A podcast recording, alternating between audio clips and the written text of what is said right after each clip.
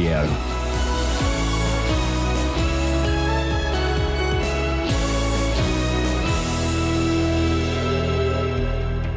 It's six o'clock. I'm Simon Oxley. The headlines row continues over Aylesbury Children's Home, rise in sexual offences against children, and special task force to tackle homelessness in Milton Keynes. BBC Three Counties Radio.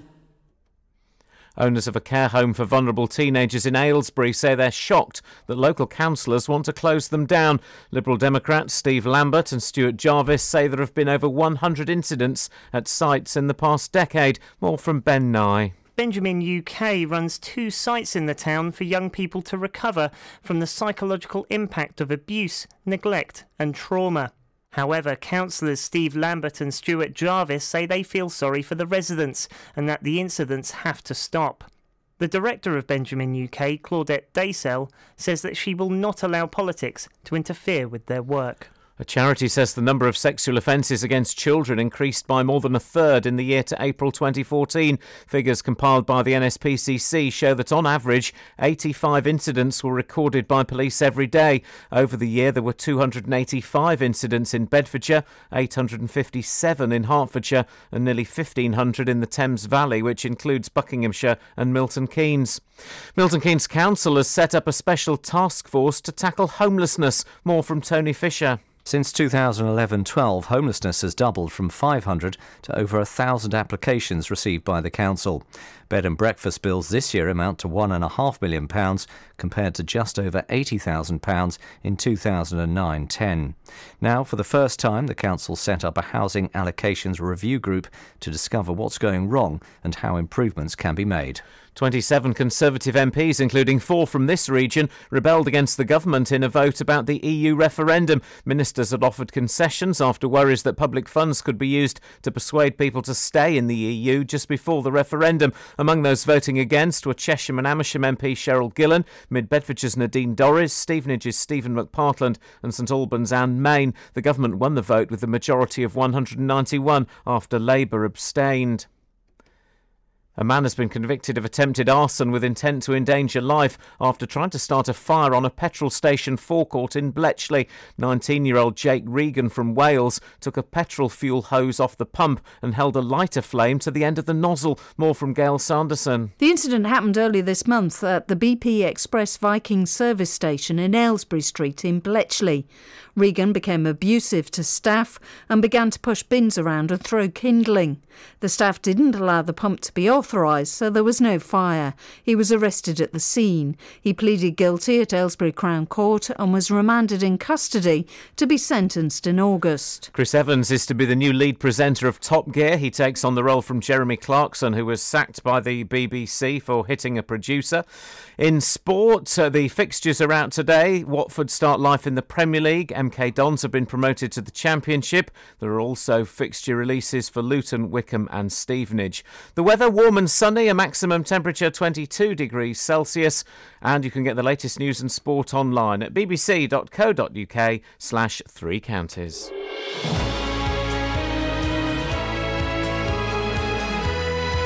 Thank you, Simon. Morning, guys. Iain Lee, BBC Three Counties Radio. I have to say, um, nah. There'll be stuff in the show. There's a weird vibe today. There's a weird vibe.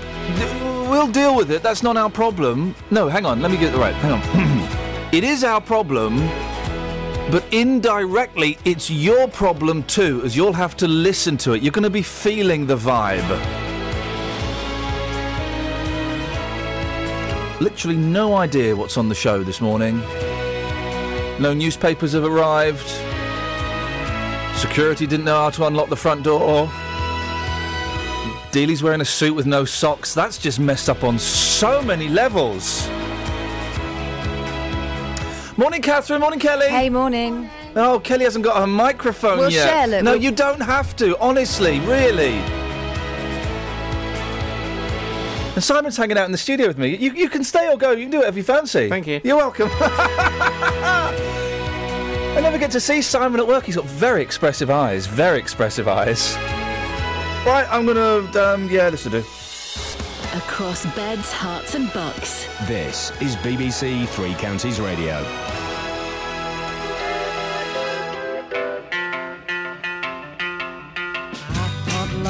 only true in fairy tales and for someone else but not for me our love was out to get me. That's the way it seemed. Disappointment haunted all my dreams. Then I saw her face. Now I'm a believer. Not a trace of doubt in my mind. I'm in love. I'm a believer.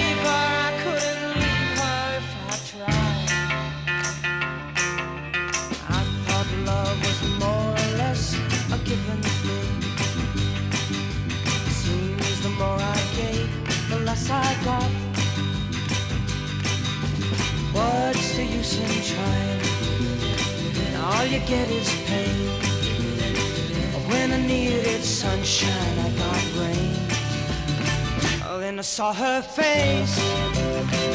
Now I'm a believer.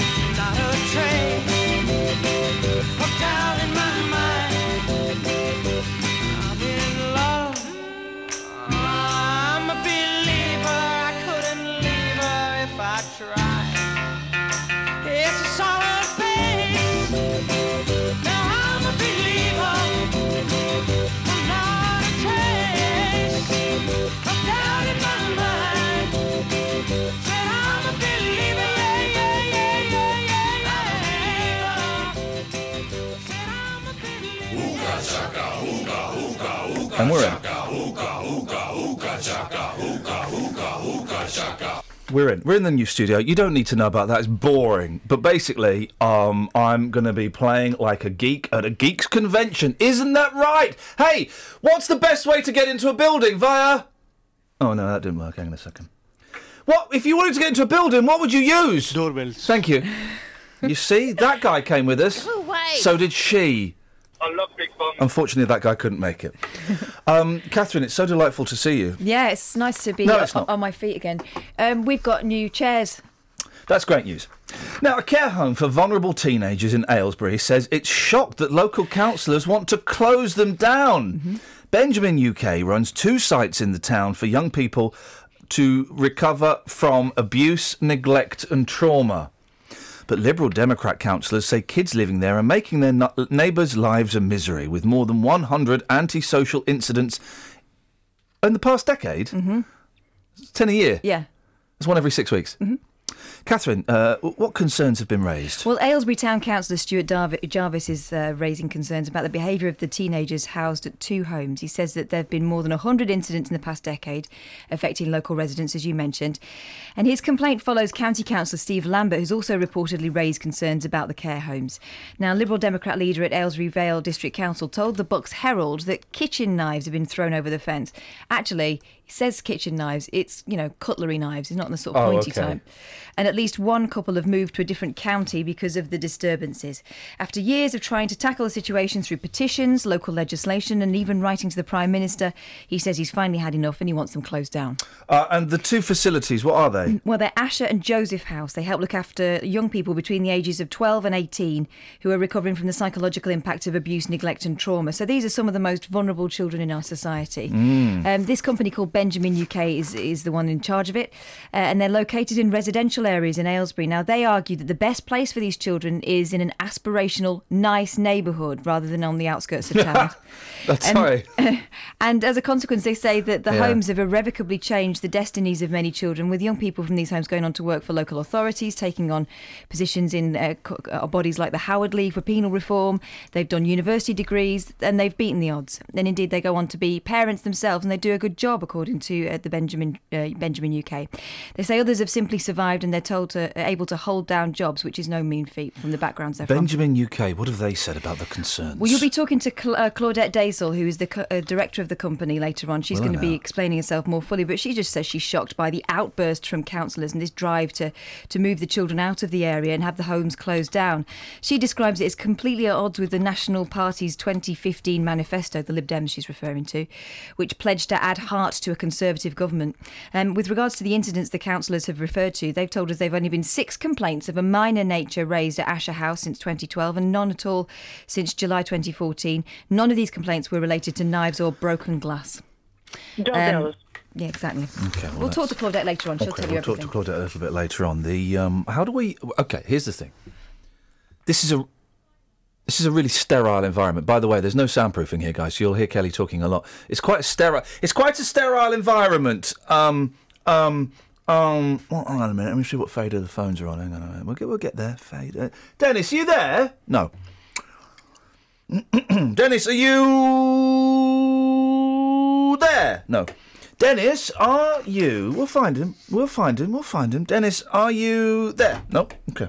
Okay. Dennis, don't worry. Don't don't worry, Dennis. We're coming. Dennis, you there? No. Dennis, you there? Are you there? Yay! Sing hosannas. Yes. We sir. never thought we'd be so pleased to hear from Dennis. Well, thanks for calling, Dennis. Because of that hunt, we haven't got time to talk to you now. That's all right. Welcome to Dunstable. You, you, you- thank you. Would you like to say welcome to the Beatles? No.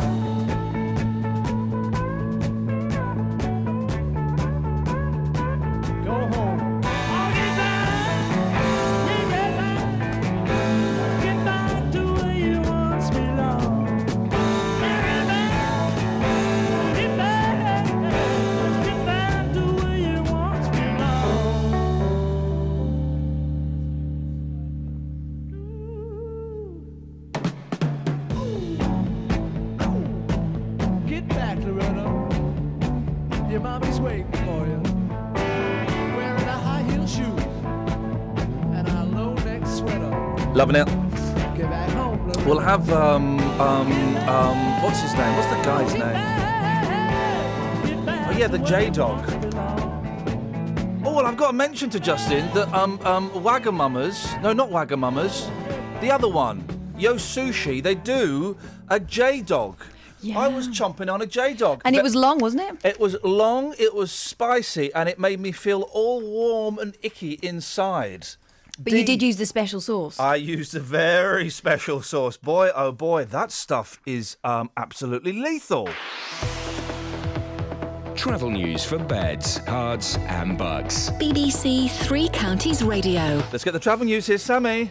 Thank you. It's Welcome. Why are you giggling? Because you never say that. No, I'll tell you why, Sammy. Because we're in the new studio, and Oh. um, I'm actually having to think for the first time in about seven years. That's really exciting. No, it's not. Everyone else is exciting. It's just uh, everyone else yesterday.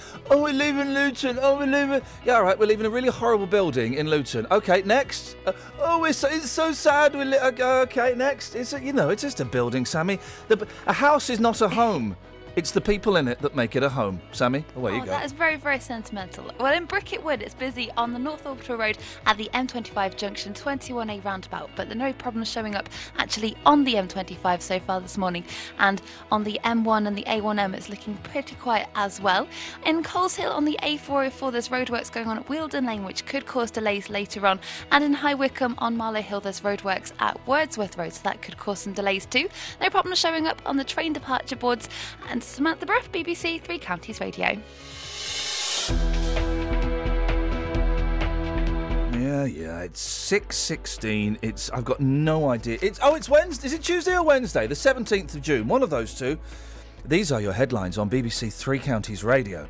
Owners of a care home for vulnerable teenagers in Aylesbury say they're shocked that local councillors want to close them down. A charity says the number of sexual offences against children increased by more than a third in the year to April 2014. And Milton Keynes councillors set up a special task force to tackle homelessness. Every weekday from 3. Local stories. People in Watford are being urged to celebrate their local heroes by creating a postcard in their honour. In other local news, rugby fans are being warned to watch out for fake World Cup tickets. Roberto Perrone. Now, a metal detectorist has discovered a archaeological find in a field near Royston in Hertfordshire. Taxi drivers in Luton are demanding to be allowed to drive in bus lanes at all times. There is to be a new station at the Leighton Buzzard Narrow Gauge Railway. Roberto Perrone. Weekdays from 3 on BBC Three Counties Radio. A house is not a home, it's the people that you have in it that make it a home. You can have that, Catherine. That's philosophy. That's wisdom. That's Dionne Warwick, isn't it? No, what? Is that from a but, song? Burt Bacharach, House is not a home. Okay, well, um, hey, what's all with the coughing, huh? Oh, it's Kelly.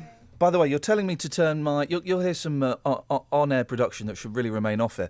You're telling me to um, turn my microphone down. I'm, I'm, I'm down as low as I can go, and I can still peak if I want to. Wow. That's as low as it will go, guys. You're a powerful man. Yeah, I'm a very powerful man. Very powerful man. Very powerful voice.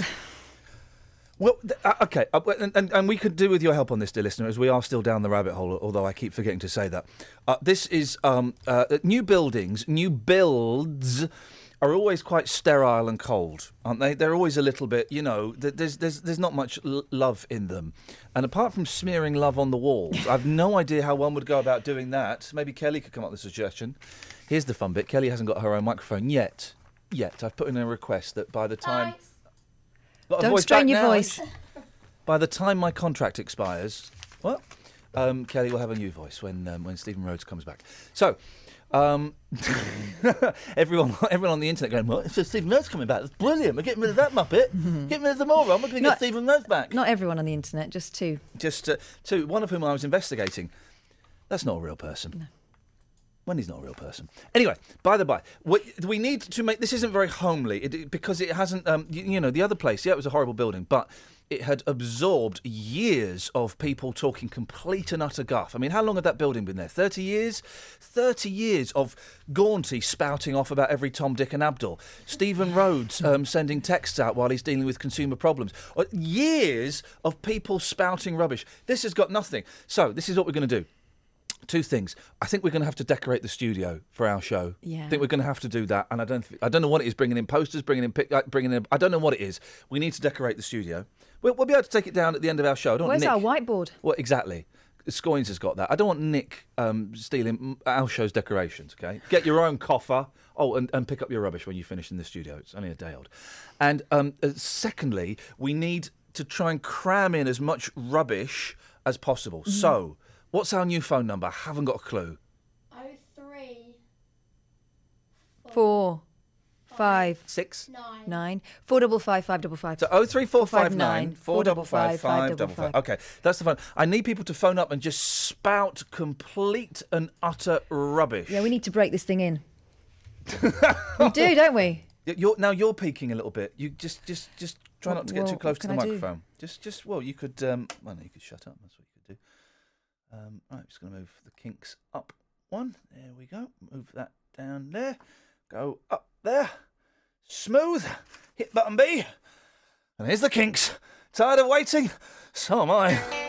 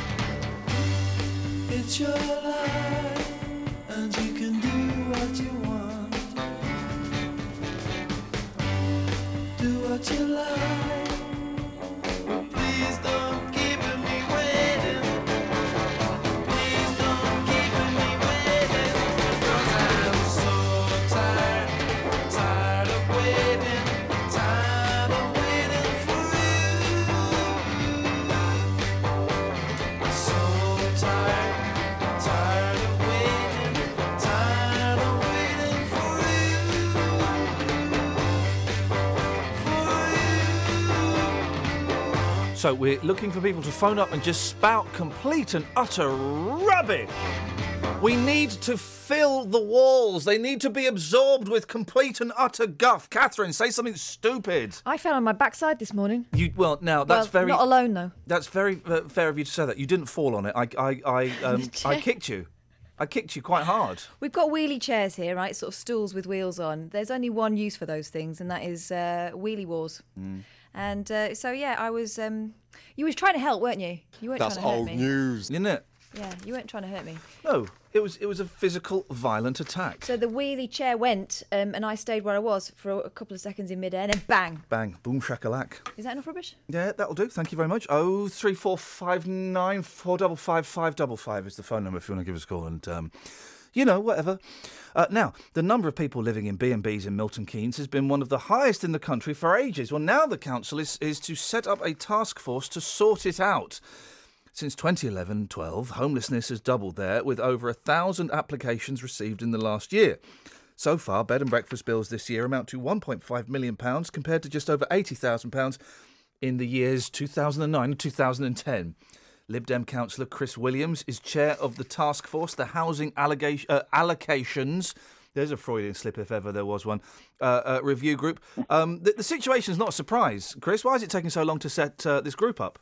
Uh, it's taken a long time because until last year, the government didn't really release uh, funding to make uh, to give us an incentive um, to make it possible for us to actually seriously look at how to increase housing in Milton Keynes. Um, the government have supplied um, a sufficient amount of money and will continue to do so through a variety of schemes. Um, and we are going to take full advantage of that opportunity to um, to set up a group to uh, to in in fact to So it's taken a Tory government. When when the Lib Dems were in power, they didn't want to help, but it's taken a Tory government to help out. Uh, no, no, this was when the Lib Dems were in uh, coalition with the government. One of the few things that I thought was quite good out of the co- coalition. It's getting worse, and it's getting worse fast, isn't it? It is, you're absolutely right. Um, it is a serious situation in Milton Keynes. The figures you quote are, are, are accurate. Um, you've done your homework. Um, we are going to have a summit in July and get all the developers, um, uh, people who deal with homelessness, YMCA, CAB, um, all in the same room. And we may lock the doors until we come up with some, some solutions. But what solutions are there? What what what what can Well, you hope to only- achieve? there- ultimately, there is only one, and that is that Milton Keynes Council needs to embark on seriously building new house, new homes for the people who live in Milton Keynes and their children. Well, when's that going to happen? Um, we, uh, we, Milton Keynes Council now has um, uh, quite a large land stock. We'll be looking to for solutions outside the box. Um, we have got to increase home building. We have got to increase the amount of properties available for people on lower incomes, and we've got to make properties affordable um, or or good quality for rent. Um, the the council is this true? The council refused an offer of free land recently for hundreds of rental houses. What, was that all about?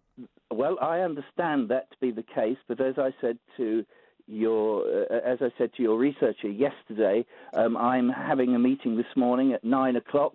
Uh, I will be banging on the door of the council. Uh, council. Uh, I have a meeting with the head of housing to actually explore what what happened here and why the offer wasn't taken. And I have promised your program that as soon as that meeting is finished, um, I will send the details uh, to your researcher. All right, Chris, nice one. Thanks very much for your time. Okay. Thank you very much, Lib Dem councillor Chris Williams. Well, the um, surprising thing I learnt from uh, that interview was with uh, Chris was we've got a researcher working on this show. Why have I never met that work experience? A researcher, you say?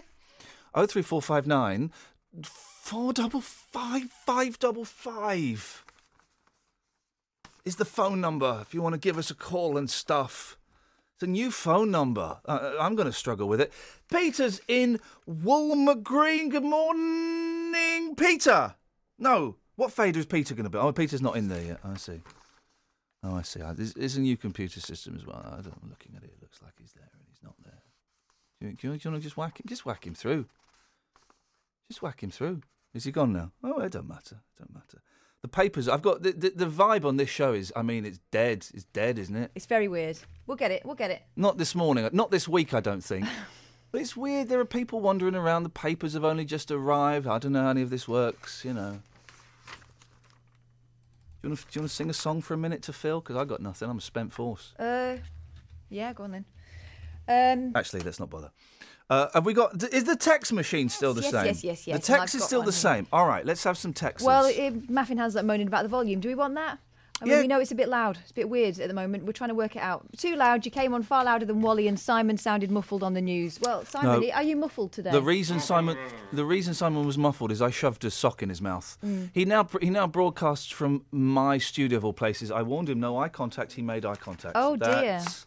That's- a very naughty offence. Oh three four five nine four double five five double five is the telephone number. Travel news for beds, cards, and bugs. BBC Three Counties Radio.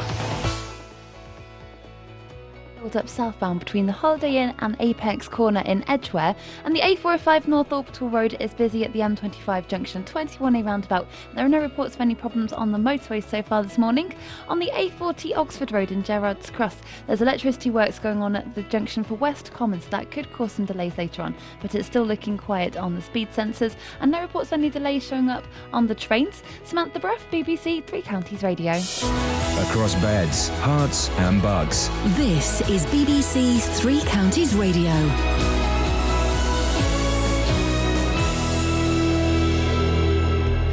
It's 6:30. I'm Simon Oxley. Owners of a care home for vulnerable teenagers in Aylesbury say they're shocked that local councillors want to close them down. Liberal Democrats Steve Lambert and Stuart Jarvis say there have been over 100 incidents at the sites in the past decade. A charity says the number of sexual offences against children increased by more than a third in the year to April 2014. Figures compiled by the NSPCC show that on average 85 incidents were recorded by police every day. Milton Keynes Council has set up a special task force to tackle homelessness, and Chris Evans is to be the new lead presenter of Top Gear. He takes on the role from Jeremy Clarkson. Three Counties Sports. BBC Three Counties Radio.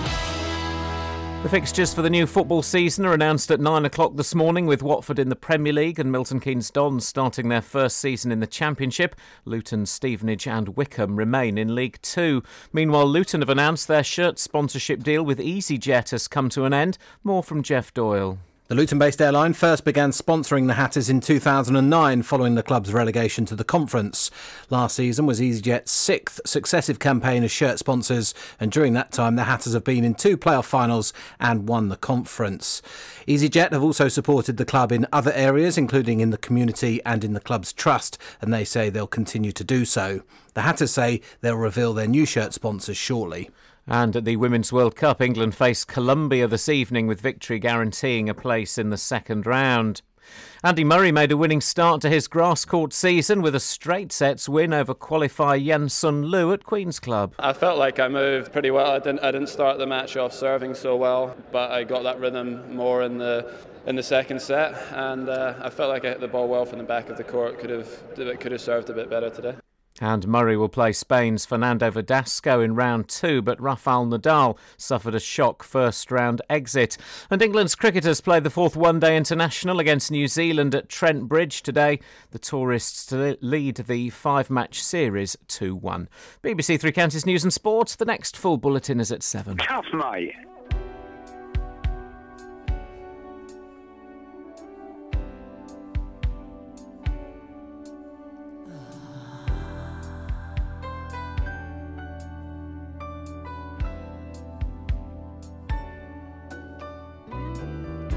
Well, the men come in these places, and the men are all the same. You don't look at their faces, and you don't ask their names. You don't think of them as human. You don't think of them at all. You keep your mind on the money keeping your eyes on the wall. I'm your private dancer, a dancer for money. Do what you want me to do. I'm your private dancer, a dancer for money, and any old music will do. I wanna make a million dollars. I wanna live out by the sea have a husband and some children. Yeah, I guess I want a family. All the men come in these places, and the men are all the same. You don't look at their faces, and you don't ask their name. I'm your private dancer,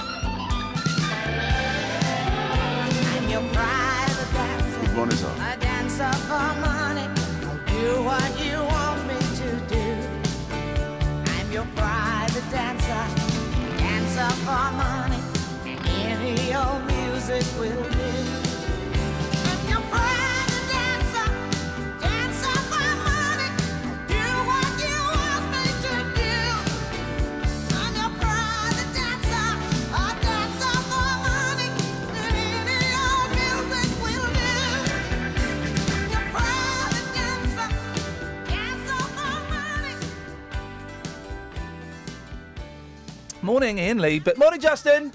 Are you going to go out on the streets? Yeah, of course. Okay, we've only just got the papers, so I've got. Uh, oh, did you? He's the paper boy. Well, thank you. Well, that's very, very sweet. on the, uh, the street soon. I like that shirt. You forgot your socks. Style. There's no Well, style there, is yeah. there? Thank you Ju- for those headphones, Justin. I'm, I'm, I'm having a. Oh dear, fun time this morning, guys. Hope you're having as much fun as we are. Uh, the papers have just arrived, so I've got no idea what's what's in them. Let's Uh, discover them together. well, uh, congratulations to, to um, not Tom Jones, Chris Evans. Yeah. Congratulations to Chris Evans. Uh, that, I was worried that that guy wasn't getting enough money. That's another reason not to watch Top Gear.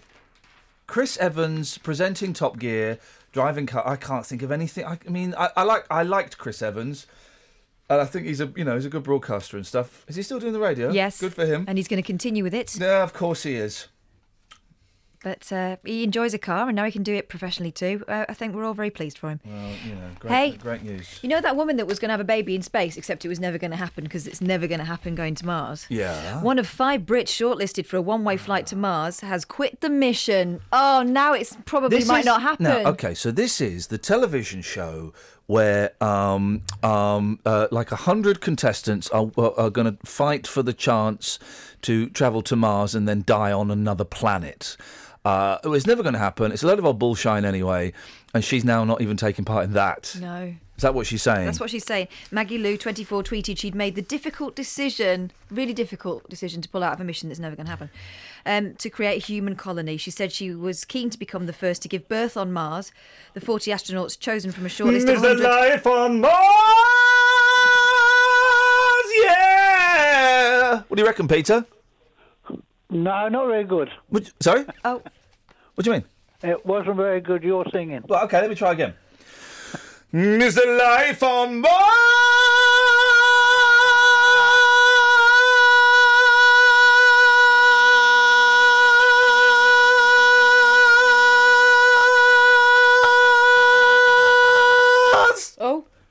Keep your day job. Oh, steady on, Peter. That was good.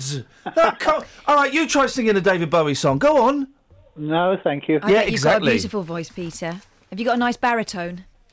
Uh, I don't know. I. I uh, He's got a nice I don't bass. want to state what sort of voice I've got. Okay. No, is it an It old used to be withery alright. voice? is it? Peter, No, what would you the like to have a story. whinge? What would you like to have a whinge about this morning, Peter? Now, now the story about the children's home, Yes. basically troubled children's homes. Troubled children's homes. Yes. Yeah. The neighbours are complaining. Right. Now, any if the if it comes from the council, ask the council if they throw the children out, would they t- would they uh, then take responsibility for them? One, Right. Hang on. What? Uh?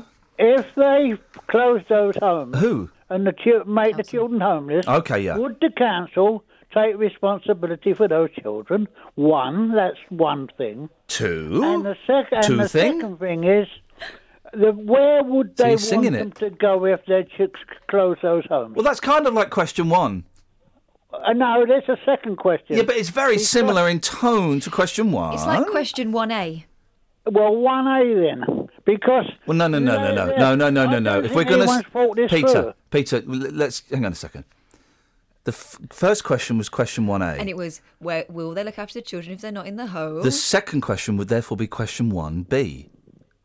All right, one B then. Okay, so if you like. I d- I'm not that bothered, T- Peter. tell us them again, then. Right, the first the first part of the question is Yes, question 1A. if A. they close those two homes down, Yes. Uh, uh, that would make the children homeless, and then the council would have to take responsibility for the children. Yes. That's one. One. Yes. And would they be capable of doing that? Yes. And and the second question is, Yes. where would they, if they didn't shut, they shut the homes down and moved the homes, where would they like those homes to go? Well, that's a, okay. Well, they're the same question, aren't they? Oh no, they're two second things. They're two separate things. They're t- they're- no, surely I they're the same thing. Uh, who's responsible and where are they? Two, when you're in dance Dunstable, there must be two separate things. I've got two separate things for you, Peter: a punch and a kick. Take Oh, care, Peter. way, yes. when you play the music back over the phone, Yeah. you've got a technical problem. Oh, blimey! What's the technical problem, Peter? well, like I care. it- it's intermittent. Thanks very much indeed. Well, it, it, it, it- like the um, the excitement in this show, it, it pops up every once in a while. Yes, Frank. Hello. Hello. Frank is calling us from that Mars mission. No, no, that I had the radio on. I just turned it off. You silly sausage, Frank. what you got for us, Frank? Francis. Uh, wonder if you could settle a pub argument. with great, with great um, pleasure. I, I, I can settle a pub brawl if you want. Oh, I don't think so. No. Um, the man that won 93 million last on the on the lottery. The, the, the, the, the biggest lottery, one of the big, second biggest lottery win in its 21 year history, yes. Yeah, um, I was saying that if if he decided to give, say, three of his children 20 million pounds each, Yes. and he died within six months, Yes. he would have to pay 40% tax on it. They would rather. Are you planning to kill him? No, no. But No. Do you think his saying- children are planning to kill him? No, I'm not planning to kill him. Who's no. going to kill this guy? Why is he gonna what die? I information? What information have you got, Frank? tax Because man's going to kill him. right, okay, children. right. So would he have to pay tax on that? His children have to pay tax on that 20 million each he gave them. Yes, That's what I said. So I've won the argument. you've you've won the 20 million. Hey, have you seen they're changing? They're changing the way the lottery is done. Have you seen this? No. They're adding another 10 balls. no, this isn't. No, this isn't a joke. They're adding another 10 balls. It's in. It's in. Look in the mail. I think it's in the mail. So it's. I think at the moment I don't do it because I'm not an idiot, but um, I think at the moment you get 49 balls. Here we go. Lotto ball. Lotto balls up. What page you on? Fur- I'm on the page nine of the Sun now. Right. Furious Lotto fans. Imagine being a furious Lotto fan. Well, Imagine you being- would be because you haven't won. Imagine being a fan of a of a tax on idiots. Furious Lotto fans, Frank, hit out. You don't do the Lotto, do you, Frank? Well, I do, yeah. Oh, ah, so you pay the idiot tax. Good for you. Well done. You're keeping uh, arts afloat. So I, I, I guess I have to appreciate that. I don't smoke, so I spend a few few pound on the lotto. But imagine if you didn't spend a few pound on the lottery, how much more pound you'd Look have. at all the dreams I can dream in the week. Oh, sweet dreams. dreams, are No made price of on the dreams. years. Fu- well, there is. It's, it's two quid. Furious Lotto fans hit out yesterday at Boss's decision to make the jackpot, make winning the jackpot harder by adding ten balls to the pool. Matching six numbers from 59 is a 45 to million to one. sh- Basically, it's going to be hard. It's gone from 14 million to one to 45 million to one. Oh, Are you still going to give Camelot your dollar? No, I might not then. Thank you very much indeed. Of course he will. Of course you will. When, when, when it went up from one quid to two quid, everyone's going, "I'm not gonna, I'm not gonna do it no more." And then everybody, you know, I, audi- I told you I auditioned to be the host of the Wednesday night lottery. Did you? Yeah, I did. I did. I went- auditioned to be the face of the balls online. oh, really? Yeah. In many ways, Catherine, you are, judging from some of the emails I get from listeners about you. I went, and it's it's out past Gerrards Cross, the, the Mm. Camelot building, and it's great because it's right near my mum. It was Wednesday evenings, about seven o'clock, and I went out there to audition, and I was I was you know I was in the suit, and I I, I presented a fake show, you know, and um, I didn't get it. It was a thousand pounds a week. It would have been. It's twenty minutes work, a thousand pounds a week. I think mine was a bit less than that. I, and I, I didn't get it, and I, I said, "Well, you know, could I have that? That's a shame. Could I get some feedback?" And they said, "Yeah, we thought you were too subversive." What? What? I was too. How could all I was doing was reading numbers. Sixty-three, two. All I was doing was reading numbers, Laura. and they said I was too subversive. You're doing in that sarcastic voice. I was. I did make a joke. The voice of the balls, right? Um, there was a bit of scripted bants with the voice of the balls. I went off piste. Oh. The voice of the balls. It was like, oh, and someone could win twenty-five million quid, and I said, oh, voice of the balls. What would you do with that? And he said, I'd um, I'd buy an island and live on it. And I went, oh, that sounds a bit creepy. Now, that for the lottery, I suppose, is is the same as the Sex Pistols swearing on the Reg Grundy show. You know, it's kind of. So what would you say now in hindsight? You should have said something like, "Oh, that sounds lovely." That sounds great. Di- I, I, I didn't get it. Laura, I, I've been banging on so long. Can I? I've got to do a bit of business. Can I come back to you in a second? Okay, yeah. See Thank, you in a minute. all right, thank you very much. Oh, that one. Travel news for beds, cards, and bucks. BBC Three Counties Radio. The M25 is starting to build up anti-clockwise between junction 21 for the M1 and 19 for the A41 at Watford. It's also looking busy on the North Orbital Road at the M25 junction 21A roundabout, and the A1 is slow southbound from Boreham Wood towards the Apex corner in Edgware. Looking at the speed sensors in Stevenage on the A602, that's looking quite slow in both directions between Broadwater Crescent and the A1M, but there's no problems reported on the A1M or the M1 so far this morning. Samantha Bruff, BBC Three Counties Radio. Sammy, permission to interject. Okay. You have sent the most boring tweet Boring. I have ever. The boring, not boring. I have ever. You're not Zsa Zsa Gabor. The the darling. You have sent the most boring tweet I've ever seen in my life. Would you like to share? We might as well close Twitter down now because if this is what we're using it for, the game is over. Would you like to share your tweet with Catherine Boyle and indeed the three listeners we have? Okay. I said I heard Simon Oxley saying the news for the first time today. That was a that was a real surprise. It was nice to hear. I've never I never heard his voice before. It always just plays the. I always just think you're playing that music just to listen to it for quite a while because I never hear his voice, but now I can hear it. Hello? Hello? Is it still working?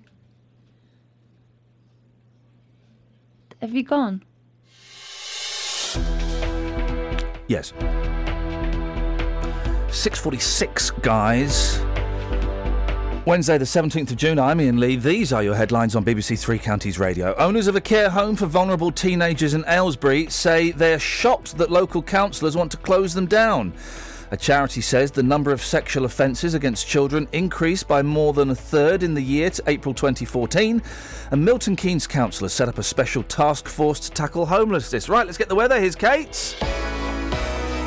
Beds, Herts, and bucks weather. BBC Three Counties Radio. We have got some sunshine at first this morning, and it's a really mild start. Temperatures in double figures already, but oh, we're seeing the cloud just moving in from the west, turning hazy at first, but then we'll get some thicker cloud coming and going through the day. It's going to be patchy. The sun will burn it back. We'll get some sunny spells, but it is going to be very warm. Really humid air today, so it's going to feel quite sticky. We're looking at a maximum temperature of 22 Celsius. Sunsets at 21, 23, and overnight we're going to see more of this cloud. In fact, it's going to work its way in towards the latter stages of the afternoon and bring with it maybe one or two spots of rain, starting off towards parts of northern Bedfordshire to start with some light patchy rain. It'll continue southwards oh, through this evening and overnight, eventually clearing. It's a cold front, so behind it the air will be drier and fresher. Minimum temperature though still mild at 10 Celsius. Sun rises at 0442. A brighter day tomorrow. It's, it's going to be a lovely day tomorrow. Warm sunshine still, but it is going to feel just a little bit fresher. We lose the humidity with a maximum still of 21 Celsius. That's your forecast. Every weekday morning. Coming up at 9 on the big phone in this morning, is it a good idea to make jobless teenagers work for their benefits? How would you like this country to stand up to President Putin? Are you surprised to see British people being blatantly racist? The JVS Show. I think we've got to get over this issue about racism doesn't exist. It, it has existed. It will probably carry on existing. What I wanted to say is they've got this completely the wrong way around. You know, that, that, that is also true. That is also true. You will always get some, but they are such a minority. I think the man's a buffoon. Get him up, get him out of bed, give him a sense of purpose. The JVS Show. Do you think we have got to, as a country, start taking this issue more seriously? Every weekday morning on BBC Three Counties Radio. This is one of the things. Don't worry, I've got to click OK for that to work. There we go. there we go. This is Iain Lee. On BBC Three Counties Radio. Laura, Laura, Laura. Hello. Hello, Laura. Congratulations on your new home. I, don't- the thing is, right, for me, listen, I'm I am a journeyman. I am a hired hand. I'm a male escort. I go from place to place and I work wherever I am offered the cold, the hard, and indeed the cash, Laura. So, you know, hey, it's, No, it's a nice building. Dunstable's a nice place. I'm, we're going to go for a little mooch around later on, see if there's any charity shops, have a little look for some records. um, you know, but, you, you know, I, I didn't have the same attachment to that last building that it would appear lots of other people did have. oh, I saw Justin Dealey's um, uh, YouTube clip of Uh, his wi- mem- Oh, that's Oh. so funny. Oh, okay, the here we go. Here's the phone in, and this is something for you to take. Oh, hang on a second. I think he's there. Just. Good morning, boss. You well? Yeah, I'm fine. This is something you can take to the streets. Okay. Yeah, go on. I don't get people's attachment to buildings. Yes, yes. So- Sorry, boss. I'm, I'm, get, I'm getting touched on the streets. Uh, It's who's okay, touching you? Uh, well, ma- madam, what's your name? Mandy. Okay, Mandy, keep your hands to yourself. Handy okay, boss, you Mandy. carry Did on. you not ask for her name before? Uh, no, she just started touching. She's just started touching. Can't you take it to the streets building, uh, uh, uh, Justin? Uh, uh, are there buildings that people are attached to? Because I didn't get the outpouring of love for Yeah. what was, let's be honest, a flipping horrible building hidden away in Luton. It was horrible. Okay, I, I- I'll give you one straight away. Yeah. Uh, Kenilworth Road, Luton Town. Again, no, come on, boss. That's not come a building. That's not. No, no, Oh, no. yeah. no, uh, okay, here's one of the rules. For it to be a building, it has to have a roof. okay, it's got a roof. It's got a roof. All It's the got way four- across. Oh, all the way across. Okay. That's not. That's not building. That's that's that's just a, a, park. That's a playing field. All right. Okay. What What about then? Uh, what about Wembley Arena? That's got a roof. I've saw. I've seen some fantastic gigs you? there over the years. Wembley Arena is it's a it's a, you know what it used to be, don't you? Yeah. What? Uh, well, will you tell me? Go a on. swim. It's a swimming pool. Okay. How can you be, be. attached to a swim? Underneath that floor, it's still a swimming pool, mate. It's a cold concrete block. You Yeah, might as well say you're attached to a brick. Look, I saw brick. Ky- I saw Kylie Minogue there. Deal with it. It was Oh, fantastic. memories. Yes, memories for me. Justin, take it to the streets. okay. Yeah. No problem. Uh, you, uh, by the way, uh, Laura. Well, Justin. Yes. You describe your outfit to Laura and see the impact it has on her. Okay, Laura, are you ready for this? Oh gosh, I'm getting excited already. Okay, so I'm wearing uh, a skinny black suit. Ooh, skinny. Yeah, yes, exactly. I'm wearing tassel loafers with no socks, baby. Oh. And I've got a, a lovely Hugo shirt on today, which is uh, undone at the neck. It's uh, it's nice. Mandy, score my outfit out of 10. How would you score my outfit? 10?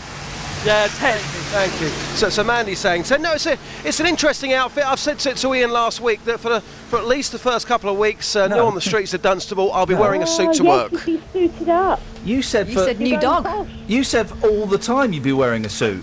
Yeah, all the time for the first two weeks. Oh no no no! There was no time limit on there. hey, d- Justin. Yeah. You ever been? You ever been in Yo Sushi? Uh, yes, I have, and I liked it. I really enjoyed the experience. It's a lot of fun if you've got a lot of money, right? Yeah. Yes, yeah, can It's run ex- away with you. It's expensive, isn't it, Laura? Yeah. It is. Oh my gosh, my husband and my son spent sixty pound between them. It's like a really expensive pick and mix, and it's all fudge. Well, they've started doing a new. They've changed the menus. They've got rid of the really lovely, greasy, spicy sausages they used to do, and they've started selling um, a, a, a really nice hot dog. Justin, It was Lovely. it's called the J Dog. I yes. was, I was, I had the J Dog right in my mouth the other day, and there was Oh. sauce all over it. I got sauce on my face. It was delicious. Did it feel good? Did it feel right? It That's felt. an innuendo if ever there was one. I've got no idea what you're talking about, naughty Laura. Justin, we'll speak to you in the next hour. Yeah, take it easy, boss. Cheers, mate. Ta-ta. There we go. People are saying that the, the, the levels are all to cock and stuff. I know it's weird. I'm I'm doing. I'm, we, we, we'll get there. Different. We, it, it- yeah, it sounds sterile and cold. It does. I, I had a look at the photos online Yeah. um, of your new building. Yeah. I ha- oh, I'm loving the uh, red and grey igloo look that Uh, you're the, the, build, the building itself is stunning, right? And the studio is stunning, but it's got, lo- you know, there have been loads of boffins on, on, uh, that have spent so many hours on ways just to make it a little bit more complicated and a little bit less fun. And Absolutely. congratulations, guys, you've succeeded. Um, but um, it's just, it, you know, we we got to build a vibe up. Do you know what it feels like, Laura? You know when they first go into Big Brother and it's absolutely pristine. Yes. What we need to do is like chuck our suitcases about a bit and, Well- and get drunk. Well, the, the, the, someone, and, and some of the architecture is a bit Big Brother. It is isn't very. well, I mean, someone, very- someone yesterday made a great attempt at uh, leaving rubbish in this studio. Thanks, whoever that was. Oh. Anyway, Laura, did you call in for something? Well, I just came, called in to say um, congratulations and to um, and to describe your new home if anybody had not seen it online. And it was about the red and grey brick effect. Well, Laura, you've done that. Thanks very much.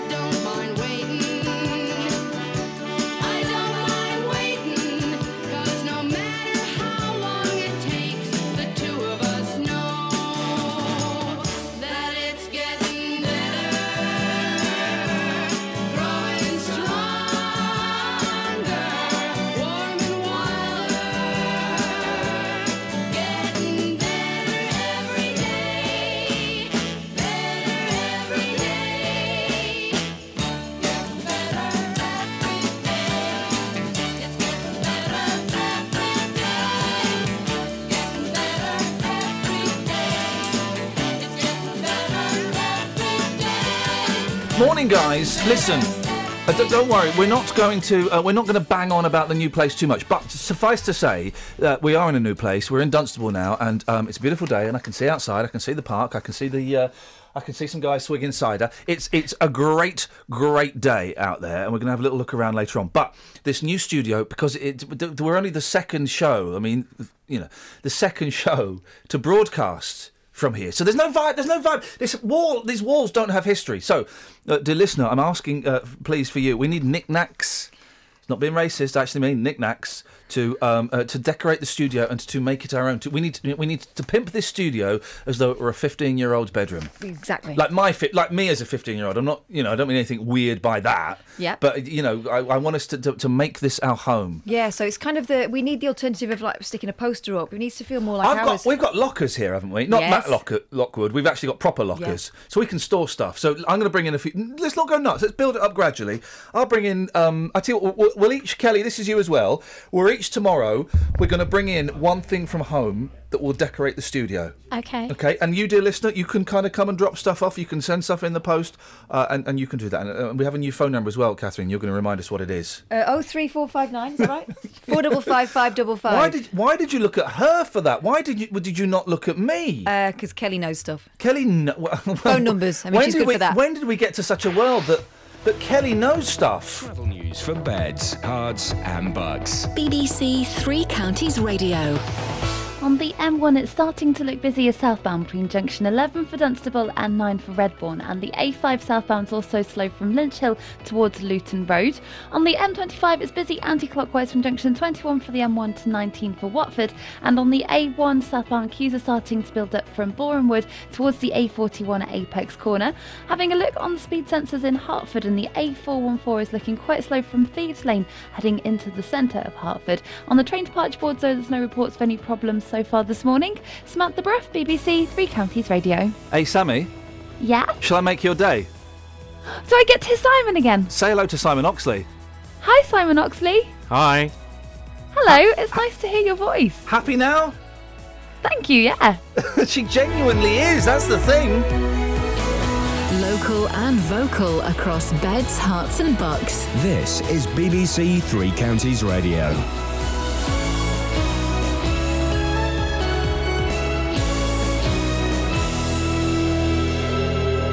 It's seven o'clock. I'm Simon Oxley. The headlines row continues over Aylesbury Children's Home, increase in sexual offences against children, and special task force to tackle homelessness in Milton Keynes. BBC Three Counties Radio. Owners of a care home for vulnerable teenagers in Aylesbury say they're shocked that local councillors want to close them down. Liberal Democrats Steve Lambert and Stuart Jarvis say there have been over 100 incidents at the sites in the last decade. More from Ben Nye. Benjamin UK runs two sites in the town for young people to recover from the psychological impact of abuse, neglect, and trauma. However, councillors Steve Lambert and Stuart Jarvis say they feel sorry for the residents and that the incidents have to stop. The director of Benjamin UK, Claudette Daysell, says that she will not allow politics to interfere with their work. A charity says the number of sexual offences against children increased by more than a third in the year to April 2014. Figures compiled by the NSPCC show that on average, 85 incidents were recorded by police every day. Over the year, there were 285 incidents in Bedfordshire, 857 in Hertfordshire, and nearly 1,500 in the Thames Valley, which includes Buckinghamshire and Milton Keynes. Milton Keynes Council has set up a special task force to tackle homelessness. More from Tony Fisher. Since 2011 12, homelessness has doubled from 500 to over 1,000 applications received by the council. Bed and breakfast bills this year amount to £1.5 million compared to just over £80,000 in 2009 10. Now, for the first time, the council set up a housing allocations review group to discover what's going wrong and how improvements can be made. 27 Conservative MPs, including four from this region, rebelled against the government in a vote about the EU referendum. Ministers had offered concessions after worries that public funds could be used to persuade people to stay in the EU just before the referendum. Among those voting against were Chesham and Amersham MP Cheryl Gillan, Mid Bedfordshire's Nadine Dorries, Stevenage's Stephen McPartland, and St Albans Anne Main. The government won the vote with a majority of 191 after Labour abstained. A man has been convicted of attempted arson with intent to endanger life after trying to start a fire on a petrol station forecourt in Bletchley. 19 year old Jake Regan from Wales took a petrol fuel hose off the pump and held a lighter flame to the end of the nozzle. More from Gail Sanderson. The incident happened earlier this month at the BP Express Viking service station in Aylesbury Street in Bletchley. Regan became abusive to staff and began to push bins around and throw kindling. The staff didn't allow the pump to be authorised, so there was no fire. He was arrested at the scene. He pleaded guilty at Aylesbury Crown Court and was remanded in custody to be sentenced in August. Chris Evans is to be the new lead presenter of Top Gear. He takes on the role from Jeremy Clarkson, who was sacked by the BBC for hitting a producer. In sport, the fixtures for the new football season are announced at 9 o'clock this morning with Watford in the Premier League and Milton Keynes Dons starting their first season in the Championship. Luton, Stevenage and Wycombe remain in League Two. And the weather warm and sunny but with rain this evening, a maximum temperature 22 degrees Celsius. And you can get the latest news and sport online at bbc.co.uk slash three counties.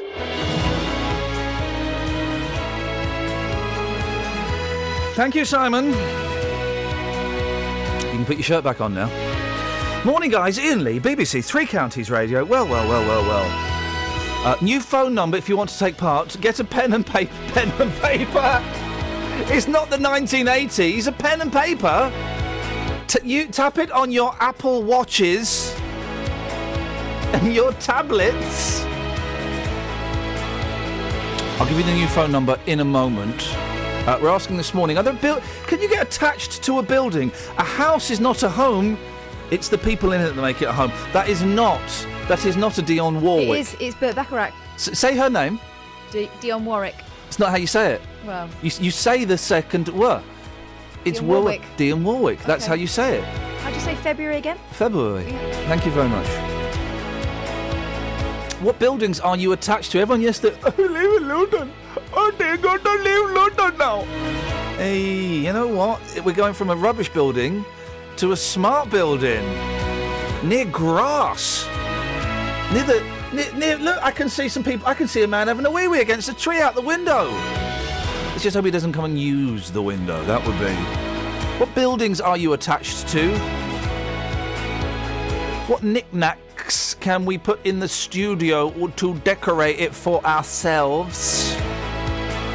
Oh, and other bits and pieces, guys.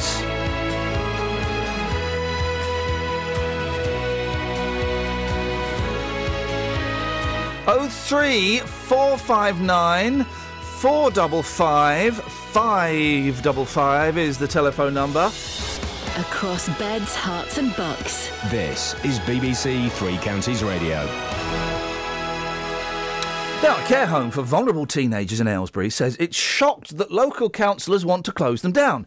Benjamin UK, who runs two sites in the town for young people who are recovering from the psychological impact of abuse, neglect, and trauma.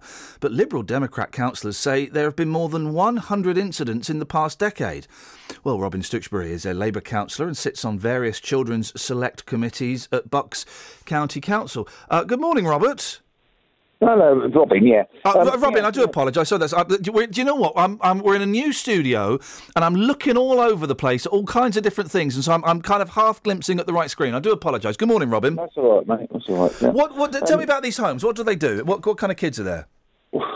My understanding, I, I I spoke to someone briefly yesterday, and what I understand is, you know, they are looking after the vulnerable people who who have fallen out of society in the sense that they may have um, they may have been abused or they may have been um, under some sort of stress within the family. This happens in society. People fall out and they need to be somewhere.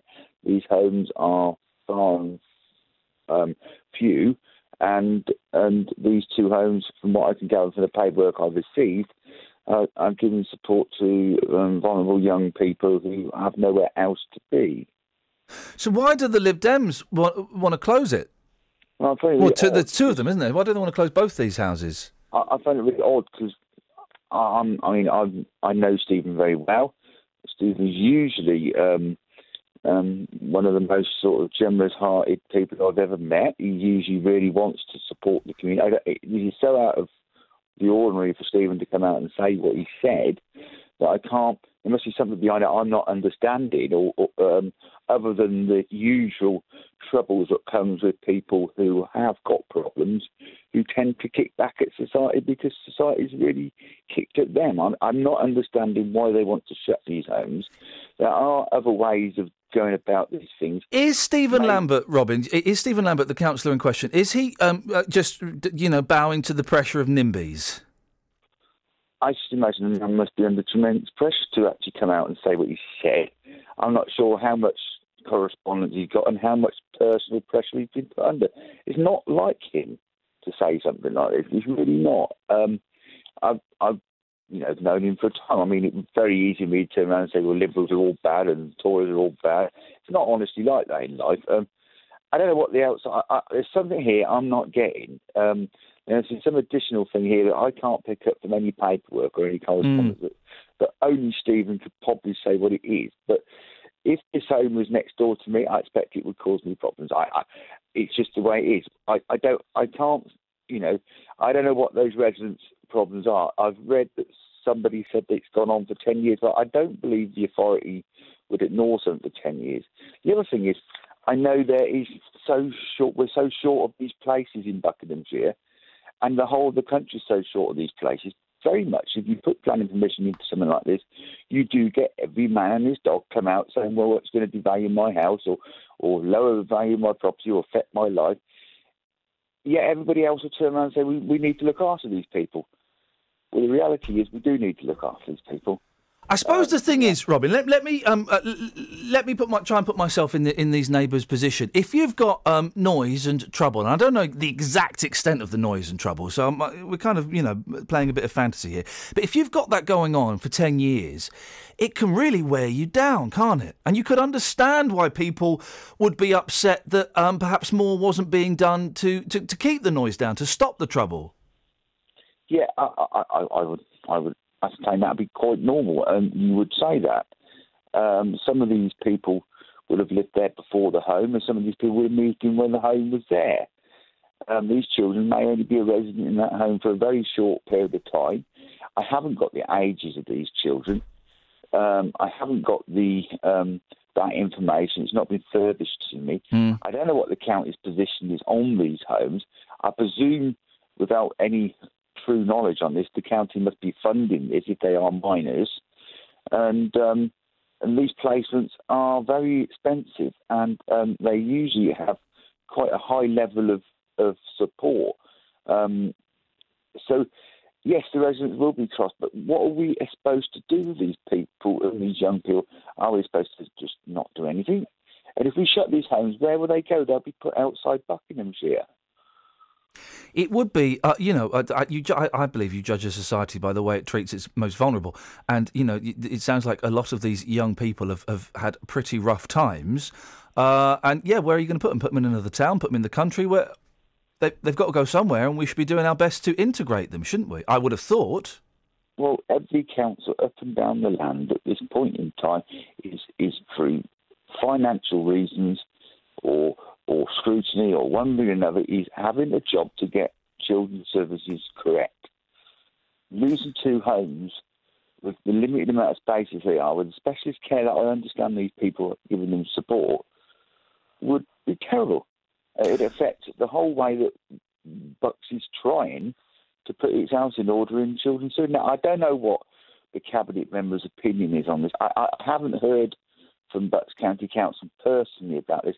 It's not in my division, so people will say, well, that's okay saying that because it doesn't happen near him. Um, I would quite easily respect that comment. I, Yeah. I would understand that comment. I haven't seen the residents' comment on this. I would believe that I, it's so out of ordinary for Stephen to be like this. Some, there must be some external increased pressure on this him to come out and say there's something happening that I'm not seeing, other than um, the stresses of teenagers. I, I, I mean, we've all had teenagers; they can be quite hard work. Robin, I'm going to have to move on. Thank you so much. Robin Stuchbury is uh, a Labour councillor, a Bucks County Council. Simple question, I suppose. Can you understand the point of view of the neighbours?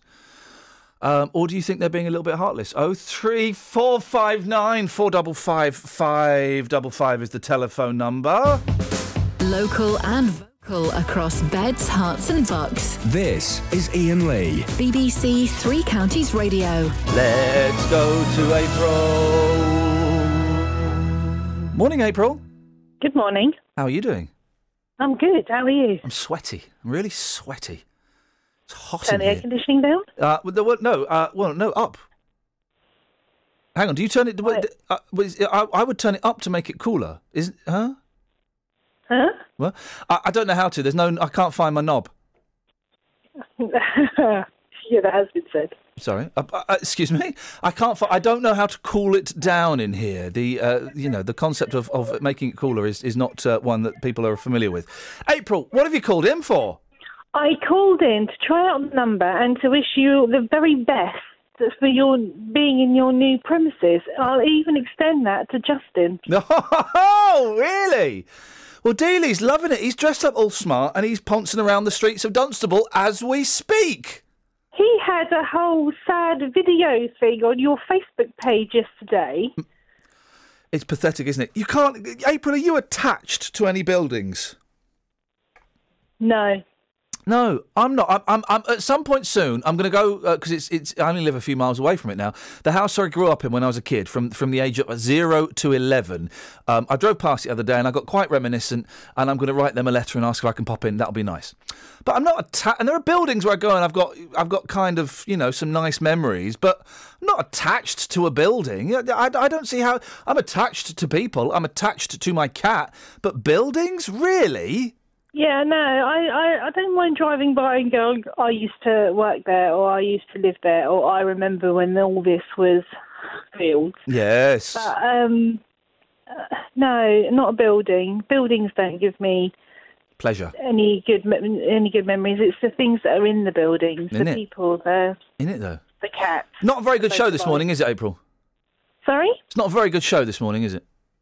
Well, the papers flat. are a bit late. The papers were. D- Daily brought the papers in, in there. It's just a bit flaccid this morning, and that's fine. Do you know what? That's fine because we've got to find our groove. We've got to. We say we're going to we're going to decorate the studio and the little bit the little table outside where Kelly and Catherine sit. We're going to decorate those over the coming weeks to make it a bit more a bit more homely. To make it like our Have bedrooms when we were fifteen. The whiteboard the whiteboard is in the back of Paul Scoins' car. I think he's That's holding it hostage. I I won't do any work in there, will it? It won't, won't do no work in the April. Thank you very much indeed. He's either holding it hostage or he's plotting hashtag Project Dark, which is something I cannot discuss on the air. Uh, she's right. April's right. We've got a new phone number. Oh, if you want to try it, oh three four five nine four double five five double five. Travel news for beds, cards, and bucks. BBC Three Counties Radio. Slow on the M1 southbound from junction 11 for Dunstable to 9 for Redbourn. It's also busy on the approach from the A5 southbound from Lynch Hill towards the M1. And the M25 anti clockwise is looking very busy now from junction 21 for the M1 to junction 19 for Watford. The A1M is also slow southbound from junction 3 for St Albans towards the M25. And on the train departure boards, the 727 service from Milton Keynes Central to Manchester has been cancelled. Samantha Bruff, BBC Three Counties Radio.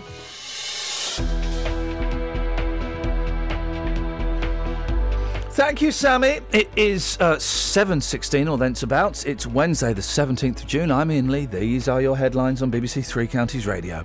Owners of a care home for vulnerable teenagers in Aylesbury say they're shocked that local councillors want to close them down.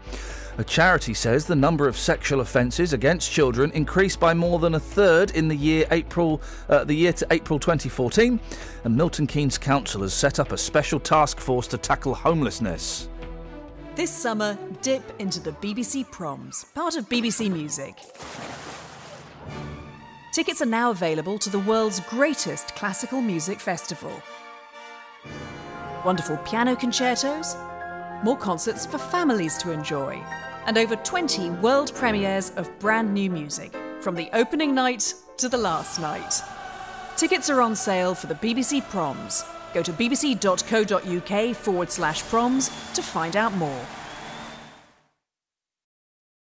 Oh, I've got to press that button, you see, for this. There we go. Uh, let's go all the way live, ladies and gentlemen, to Pennsylvania in the US of. Uh, it's Andrea. Morning, Andrea. Hello. Andrea is listening to us from America. Haven't you got your own radio stations over there? Um, we do, but they're not as good as this one. Ladies and gentlemen, BBC Three Counties Radio is better than America. Uh, what's okay? What's let's um, let's get an American insight. What the hell is happening over there at the moment, Andrea? Um, well, the weather's been really lousy. Oh, oh, blimey! Lots of lots of rain, and Texas is getting flooded, and um, yeah, that like. well, we've got this is we're, we're better than you. It's oh no, well it it it was about twenty minutes ago. Brilliant sunshine, and I'm going to pretend that it still is, Andrea. It's brilliant sunshine, and I can see a dead pigeon um, uh, uh, out on the lawn. It really is a great view from here. Is that from your new building? This is from the brand new building. The view of nature. It's like being in um, what do they call those things? Not a nuclear bunker. Um, a s- what do they call them? A snatch. A hide. A hide. That's it. Thank you, Catherine. it's like being in um, a hide with Bill Oddie. Um, it's in reference to your beard, Catherine. Oh. Um, it and we can just we can just spy on nature, Andrea. It really is. Um, well, let's be honest. Nature's quite boring, isn't it? Uh, very. Yeah. It, it, it is. Everyone goes, oh, nature's brilliant. Oh, watch this nature program. Well, um, yeah, I'd rather watch like a really, really good film or something. What have you? What's happening in America? To, what, what have you got planned in Pennsylvania? Where is? I've got. Do you know what? Here's the thing, right? We all know America. We all know New York. Uh, I'm from New York, and we know Los Angeles, California, and um, I sort of know Texas a bit and Mexico. I have no idea where Pennsylvania is, despite having said it several times in my life. Oh, well, Pennsylvania is the state down below New York. And I live in central Pennsylvania, in the middle of it. And is it true, Andrea? Because we, Andrea and I have conversed on Twitter because we like some of the same bands. Is it true you're you're you're selling your car to come to England to see the Hollies? That is very true. oh, that is nuts! Really? yep. But you but you know it's not the it's not the singer with the Hollies anymore. I know. It's like but- the, the, the, the kind of we should be calling them the Follies. It's like the faux Hollies. I know, but they're still good. I have I have to come over and see them since uh, since I know they won't come over here. I guess I have to go over there. Right, this is what we're going to do. We're the BBC, Andrea. We can make dreams come true.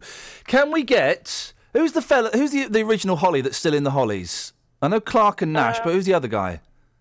There is Tony Hicks and Tony Bob Hicks. Elliott. Okay. Can we get it? w- w- We'll start off aiming high, and if not, we'll go to Don, the original drummer. Can we get Tony Hicks, Catherine, Right. to record a personal message for Andrea, his biggest fan, who's selling her car? How much do you want for it? Oh, I'm I'm only trying to get a thousand dollars. Oh no, to, no, no, no, no. I'll, I'll give you seven fifty.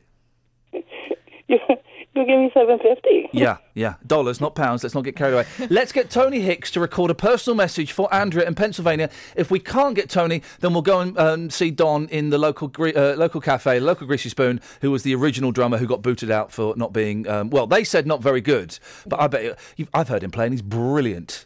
Andrea, we're going to sort that out for you. I, t- I tell you what, I'm going to meet Micky Dolenz next month, and I'll tell him that you said hello. Oh wow! Are you going to go? Oh God! Can we just scrap the rest of the show while I talk to Andrea? Um, are you going to see his um, his uh, a little bit me, a little bit Broadway show in New York? Yes, I am. Yeah, yeah, yeah. I nearly bought tickets for that. I nearly bought tickets for that, and I thought there's no way I can justify that past the missus. Say hello to him from me, Andrea, and we'll get the Hollies to say hello to you at some point. Oh, thank you. I would so so appreciate that. Andrea, it's going to happen. Nice to speak to you. Yes, that's the Kinks. I've not got all of my clips, so I couldn't play a Monkees, I couldn't play a Hollies, but I could play. Thank you, Andrea. So good to speak to you. She's selling a car. Okay, well there you go. There's the question. What have you sold? Um, what? Uh, um, hang on a minute. Hang on a minute. It's coming. Um, when did you sell a car? Oh three four five nine four double five five double five. Told you the vibe is not strong with this one. Now, On to slightly more serious issues. Thank you, Andrew. Really nice to talk to you. Uh, the homelessness problem in Milton Keynes is now so bad, the council has set up a special task force to tackle it. Since 2011 12, homelessness has doubled with over a thousand applications received in the last year. Well, so far, bed and breakfast bills this year amount to £1.5 million compared to just £80,000 a couple of years earlier. Well, Hannah O'Neill is the Labour councillor in charge of housing. Morning, Hannah. Morning. Um, why has the homelessness situation been allowed to get so bad? I think it's absolutely catastrophic in terms of, of its progression, and it's been happening over a number of years. Obviously, we took over control uh, a year ago, um, and since 2010, it's almost doubled um, in, in, in terms of people coming forward as, as homeless. Um, there's many reasons people come forward as homeless. They come forward as homeless because um, their, their, family can't house them anymore. But the main reason is because people, uh, um, uh, landlords are asking back, asking their tenancies back. So that's the main reason people are coming forward. But it's, it's been an ongoing issue since 2010. And it's not just in Milton Keynes. Homelessness is an issue across across. The Oh, country. but but uh, it's across the country. But Milton Keynes, it is particularly bad. I mean, this is a constant story about people um, being uh, put in bed and breakfast in Milton Keynes, isn't it? Yeah, it's, it's so our use of bed and breakfast, which is, is incredibly high. I mean, um, I think it was last year nationally, bed and breakfast went up by 12%. Uh, in uh, the use of bed and breakfast went up by 12%. In Milton Keynes, it went up by 101%. It, it's yeah, it's absolutely catastrophic. Um, I think. Go sorry, on. go on. No, you you go, you No. go on, Hannah. Go on. What you to say? I was going to say, you know, we, we when I think I spoke to you last year, and we said we, we wanted to end the use of bed and breakfast, and we came forward with a plan, and we wanted we've we've got a plan to end the use of bed and breakfast, and it was rejected by colleagues, um, by uh, the Lib Dems and the Tories on the council, uh, which was incredibly disappointing for us, uh, and that's the reason we set up the review group Mm. so, to give them an opportunity to come up with other ideas, because we are still determined to end the use of bed and breakfast. We've got a plan, we want to use that plan, but if they've got other ideas, we're giving them the opportunity to come forward. Okay, so this housing allocations review group, uh, it's it's every, um, uh, how does it work? How why does it? ta- why can't you all just go out for lunch one day and say, right, you didn't like our idea. What have you got that's better? Oh, absolutely. And we certainly asked them that at the time, and they weren't able to give us any ideas. They felt they needed to assess other people's uh, allocations policies. Uh, they needed to, to get some more evidence, um, and uh, we, we put a time uh, like, limit on that. We said, look, you know, this can't keep going on. We need you back. We need answers back by September, uh, by the cabinet in September. So that's that's what we're aiming for. Um, what's this about the council recently refusing an offer of free land for hundreds of rental houses? What's that all about? To be honest, I'm not. I don't know the full details of that. I mean, obviously, any kind of land options goes through our, our planning department. Um, but, but I know also connected to that was the offer of a, a bed and breakfast that somebody um, offered us. And then what I've said to that individual is that I, I want to end the use of bed and breakfast, whether it's our our bed and breakfast or somebody else that owns it. I don't want to be putting people into bed and breakfast. So it, for me, that isn't that isn't a, a viable option in us spending a lot of money to buy something that we won't be using. Uh, on the plus side, uh, uh, more people buy homes in Milton Keynes than rent them with uh, the help to buy, which is, is proven very popular. Uh, but the Conservative MP for Milton Keynes South, Iain Stewart, he wants you to expand the shared ownership model. Is that right? Um, actually, we were looking at figures um, recently on shared ownership, and people who are coming, the developers that are developing now are actually building more shared ownership than they are affordable affordable rent. So uh, we're missing out on that affordable rent element, and certainly in the new builds at the moment. And and we're we're having um, a housing summit in the summer to kind of bring together everybody in the housing market, the new developers, landlords, all of those people to try and understand what is it we actually need to, to try and you know, because the homelessness, we're dealing with the homelessness at the very end of it. You know, Yeah. this this is this is a, a systematic problem. We need to understand where the core problems are, and we need to because they're not going to be council problems, and we need to understand how we can resolve them and work together to resolve them. Hannah, um, thanks for coming on. Let's, let's keep our fingers crossed that some progress is made on this. Yeah, no, absolutely, uh, definitely, it's, Okay. it's definitely the way forward. Thank nice you. Nice one, Hannah. Thank you very much. Hannah O'Neill, Labour councillor in charge of uh, housing.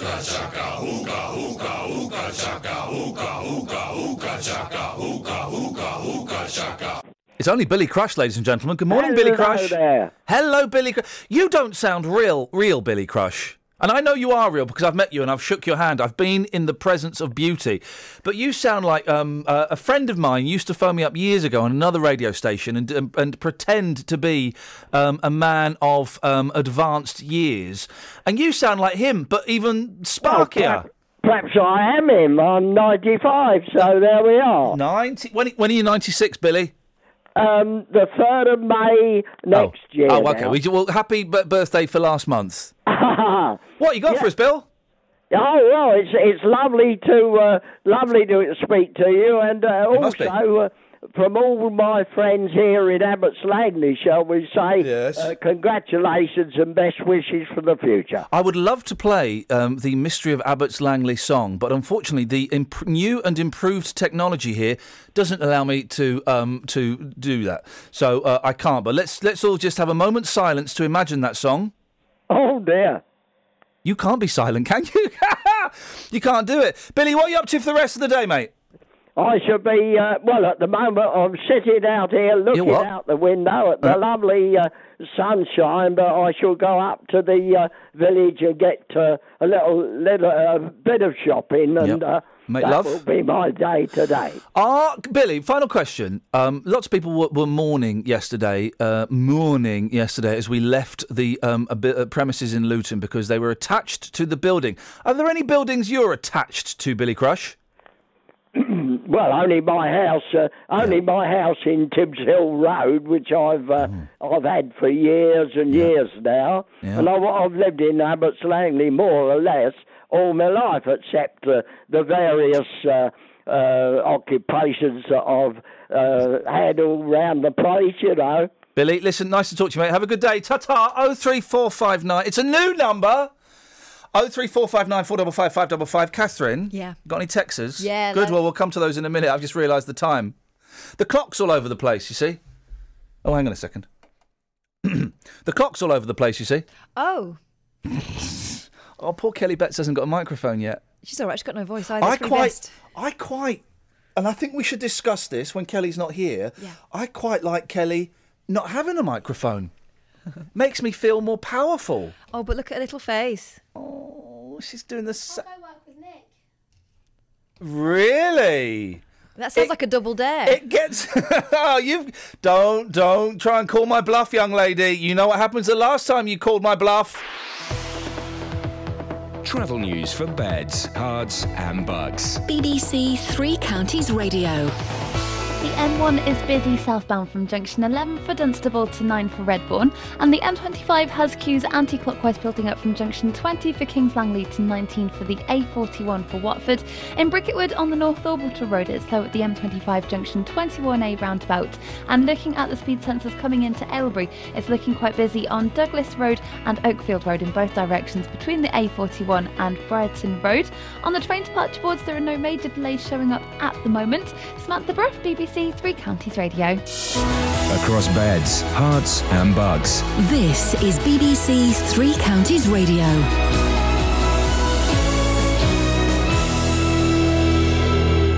It's 7:30. I'm Simon Oxley. Owners of a care home for vulnerable teenagers in Aylesbury say they're shocked that local councillors want to close them down. Police in Welwyn Garden City are appealing for witnesses after a cyclist was seriously injured yesterday evening. A charity says the number of sexual offences against children increased by more than a third in the year to April 2014, and Milton Keynes Council has set up a special task force to tackle homelessness. Three Counties Sports. BBC Three Counties Radio. The fixtures for the new football season are announced at 9 o'clock this morning with Watford in the Premier League and Milton Keynes Dons starting their first season in the Championship. Luton, Stevenage and Wycombe remain in League Two. Meanwhile, Luton have announced that their shirt sponsorship deal with EasyJet has come to an end. More from Jeff Doyle. The Luton based airline first began sponsoring the Hatters in 2009 following the club's relegation to the conference. Last season was EasyJet's sixth successive campaign as shirt sponsors, and during that time, the Hatters have been in two playoff finals and won the conference.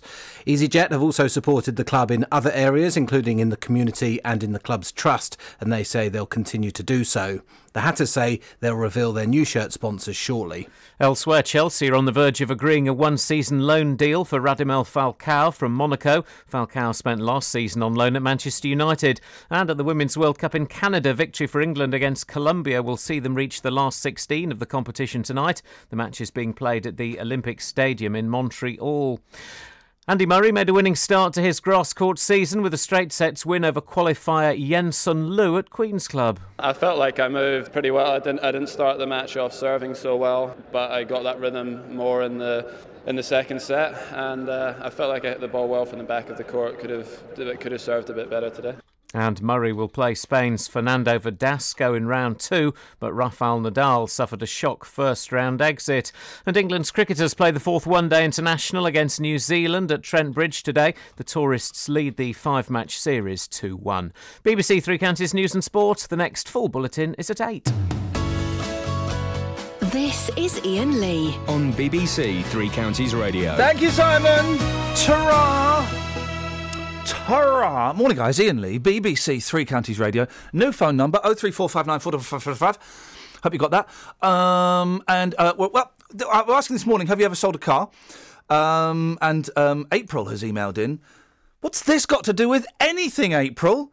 I sold a solid gold necklace that I had had for 20 years for £750 to help pay for a telescope. Hang on a minute. To help, pay for a telescope? She says, I call it the beast. How far can you see? Can you see through time? I'm selling some stuff on eBay. A guitar that I sold on eBay that I've had for whenever I was doing Rise. I bought it on a whim about 11 years, 12 years. Um, I bought this guitar for a thousand pounds when I was earning a lot of money.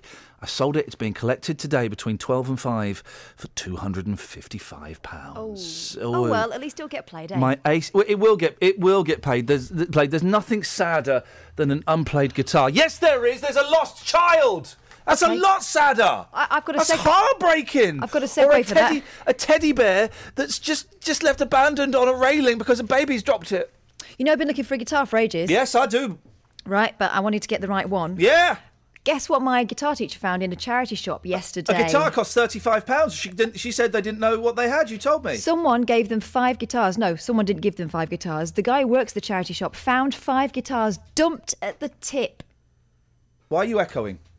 Uh, because of the speaker being T- unplugged. turn it off. Turn it off. Dumped at the tip. Yeah, who would do that? That's Well, like burning books. Hang on a second. So if this guitar is, is thirty-five pounds, thirty-five pounds, yeah. Yeah. Okay. Has it been bought yet? I bought it, yeah. Okay. Still echoing. Um, so it's been bought, and it's worth a lot more than thirty-five pounds. Apparently so, yeah. Okay. So you're going to go back to the charity and make a donation, yeah? No, she bought it. She told them, and uh, she said that in future she'll go back in and restring their guitars for them and uh, help them value. But so them. you're going to go, you're, but you're going to make a donation on that guitar, yeah? Yeah. Yeah. You're going to go and put another twenty quid in, yeah? Hmm. Yeah. Yeah. You're going to do that? Yeah. I've already done it.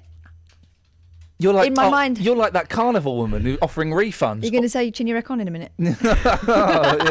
Give us some texts before we go to the, de- the right. dealie. You have some tech. Well, you've got oh, a caller got as calls. well. We'll go to, okay, we'll go to call in. Um, someone, uh, see who have we got here.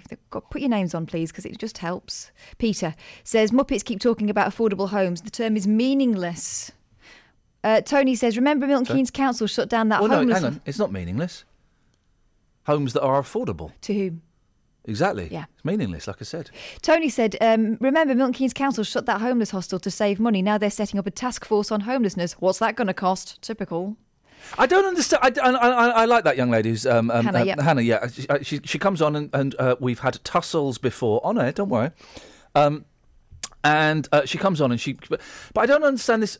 Okay, it's frustrating that the other the other teams voted them down, but then what, I don't understand why you've got to set up a task force and why you have to arrange. Your, can't you just say, all right, guys, listen. Sh- tell you what, let's scrap the rest of the afternoon. We're going to go to the Wetherspoons round the corner.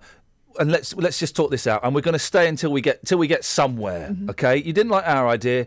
What have you got that's better? Well, also, the first caller we had on this one was talking about a cash incentive from the government to set it up. Surely it's already ongoing work. Just go in. Just go in, guys. Maybe we're being naive, but wouldn't the world be a nicer place? Make love, not war. Well, not a work, though. Oh, Gotta get your work done first. That's that's why I keep losing my job. Right, right. I see. Um, Gary's in. Gary, Gary, are you Hello. in Bedmond? Bedmond, Iain, yeah. Bedmond? Yeah, Bedmond. Bedmond? Bedmond. Bedmond? Yeah, just outside Abbots Langley. Like Desmond's, but Bedmond? That's correct. Like Pork Pie's Millions, but Bedmond? That's correct. Oh, nice one. All right, Gary, uh, uh, Gary's in Bedmond. Ba- Gary, what would you like to say? Oh, congratulations, Iain, in your new studio. Uh, see, I don't know, and I, thank you, Gary. Um, I, I, I don't know how to respond to that because it actually You've got makes no attachment to new buildings. No, I've got no attachment to the building, and also it, it makes my life it makes my life uh, more difficult. It's an extra fifteen minutes on the journey, and um, it's uh, the studio's not as user friendly as the other one. So, you know, it, thank you. It's it's all about getting used to, you know, isn't it? Yeah, it is. It is. I'm looking forward to You say know, to have a like little. buying a new car. Hello? it? Sorry? You've got to get used to it. You buy a new car oh, with a bigger horsepower, you've got to get used to it. Yeah, well, you have got to get used to it, Gary, and that's one of my problems. I've never got used to it. Can I just say one thing, though, Iain? Is it a swear One word? good thing about no, no, no. Oh, in that case, you can say it, brother. Go ahead. One good thing about a new building, it all smells nice and fresh, freshly painted. fr- You know what I mean? It's all new. Well, it, it the thing is, yes, I would agree with that. Apart from, um, Catherine's been using the toilets. Oh, pretty sure she ain't that bad. Well, you, you'd be sup- you'd be surprised. You'd be surprised, wouldn't sh- wouldn't uh, he, Justin? Yes, yes, Bed- absolutely. Bedmond. Yeah, Bedmond. Bedmond. Yeah, Bedmond is a small place with a big heart. Love Bedmond. Okay, and by the way, um, extra points to me for getting in uh, a reference to Pork Pie's Millions, the spin-off to Desmond's, where Pork Pie won- wins the lottery. Well done, well done. Ah, geezer, geezer. Now, listen, you were a little bit nervous because you've been walking the streets of uh, Luton like Yep. an old pro, and I mean Yep. that in both senses of the word, for the last 35 years. And your fear was you're going to come to uh, Dunstable and th- the vibe wouldn't be strong. You wouldn't get what you were after. Well, no, I can I can assure you the vibe is strong. Yesterday I arrived here at about what uh, half past one in the afternoon. Uh, the, our new building looks absolutely fantastic. Uh, Grove Park, Dunstable, come down and see us. When I arrived here yesterday, there were so many listeners here Yeah. who just wanted to come and, and meet us. And you can actually watch the programs as you're walking past the building. Oh, I straight away I had to do something to break the ice. I had to christen the place. So, so what I did, I went and got my uh, Three Counties Radio onesie on, and I walked out onto the streets and just started meeting people. And I can assure you, the vibe here in Dunstable is very strong. Well, that's that's that's um, sexual, Justin. uh, we're asking you lot. We're all weeping like babies yesterday as Yeah, we yeah. left uh, the concrete block where we used to work, and I'm like, okay, guys, see, you- do you know what Lady Pitch? Te- no, I'm all right. I, it's a building. I've, I've, I've got it. I'm, I'm, yep. Okay, let's. Um, I'm Yep, off now. yep. Um, uh, I've asked you to take um, uh, people being attached to buildings to the streets. Yep. Uh, what you got? Yeah, some interesting stuff actually. Um, I've been asking people that, and you know, which buildings are special to you and why. You said to me it's got to have a roof because I said straight away, well, Kenilworth Road, Luton Town. Hasn't got Been a roof, going- mate. Yeah, I know, but I've been going there since '85 with my dad. That's a unique, special place to me. If not, second would be probably Wembley Arena. so, but uh, yeah, I know. Okay, but I've taken it to the streets uh, in Dunstable. Uh, our first morning here in Dunstable. Here's what the streets had to say. Hang on a second. Let me find the button. Say that again. Here's what the streets had to say. Mary, which building is special to you? Uh, the Priory Church. In Dunstable. here? Yes, Dunstable. And why is it special to you? Because it's just beautiful, and it was well, I was a bridesmaid to my sister many years ago. Bet you looked smoking hot that day, didn't you? I did. Got a quick question for you. Yeah? Which building means a lot to you? Which building? Airport. Hey? An airport. An airport? Yeah. Which one in particular? Uh, how about Heathrow? it gets me out of here. Which building? When you think about buildings, and I'm sure you often think about special ones, which one's right up there for you? Uh, it was the old Queensway Hall. It used to provide entertainment for all the local community, but they decided to knock it down and make it into a superstore instead. They knocked it down. So Yeah. where we're standing right now, who have you seen? Uh, Slade, Iron Maiden, Motorhead, but that was you could get in the local community and was affordable.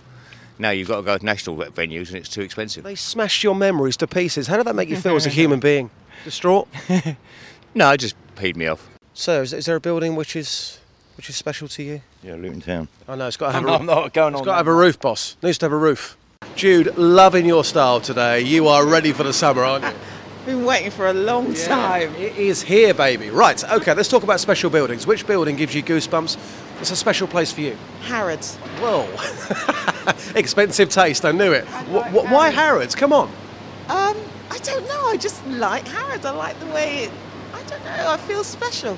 Hello, boss, how are you? Right, mate. You're wearing an Everton shirt in Dunstable. Yeah. Um, where were you born? In Dunstable. Um, is there a building which means a lot to you? Uh, not really. Um, where's the hubcaps, by the way? Uh, someone stole them. Uh, someone stole the hubcaps. I know they're awful as well. They look That- well. See a cheap car. Gosh, that just sounds outrageous. I I, honestly, honestly don't. I'm trying to think, and I'm not being obtuse. Come on, come on. I couldn't give a stuff about any building. No, no, no. There's got to be somewhere. Just No. think. No, Come I've on. been thinking. Thinking. I'm Just think. thinking, and there's there's nothing, nothing that, that, that does it for me. Okay, hey, listen, just do us a favour, right? Yeah. You know, um, you don't do the lottery, do you?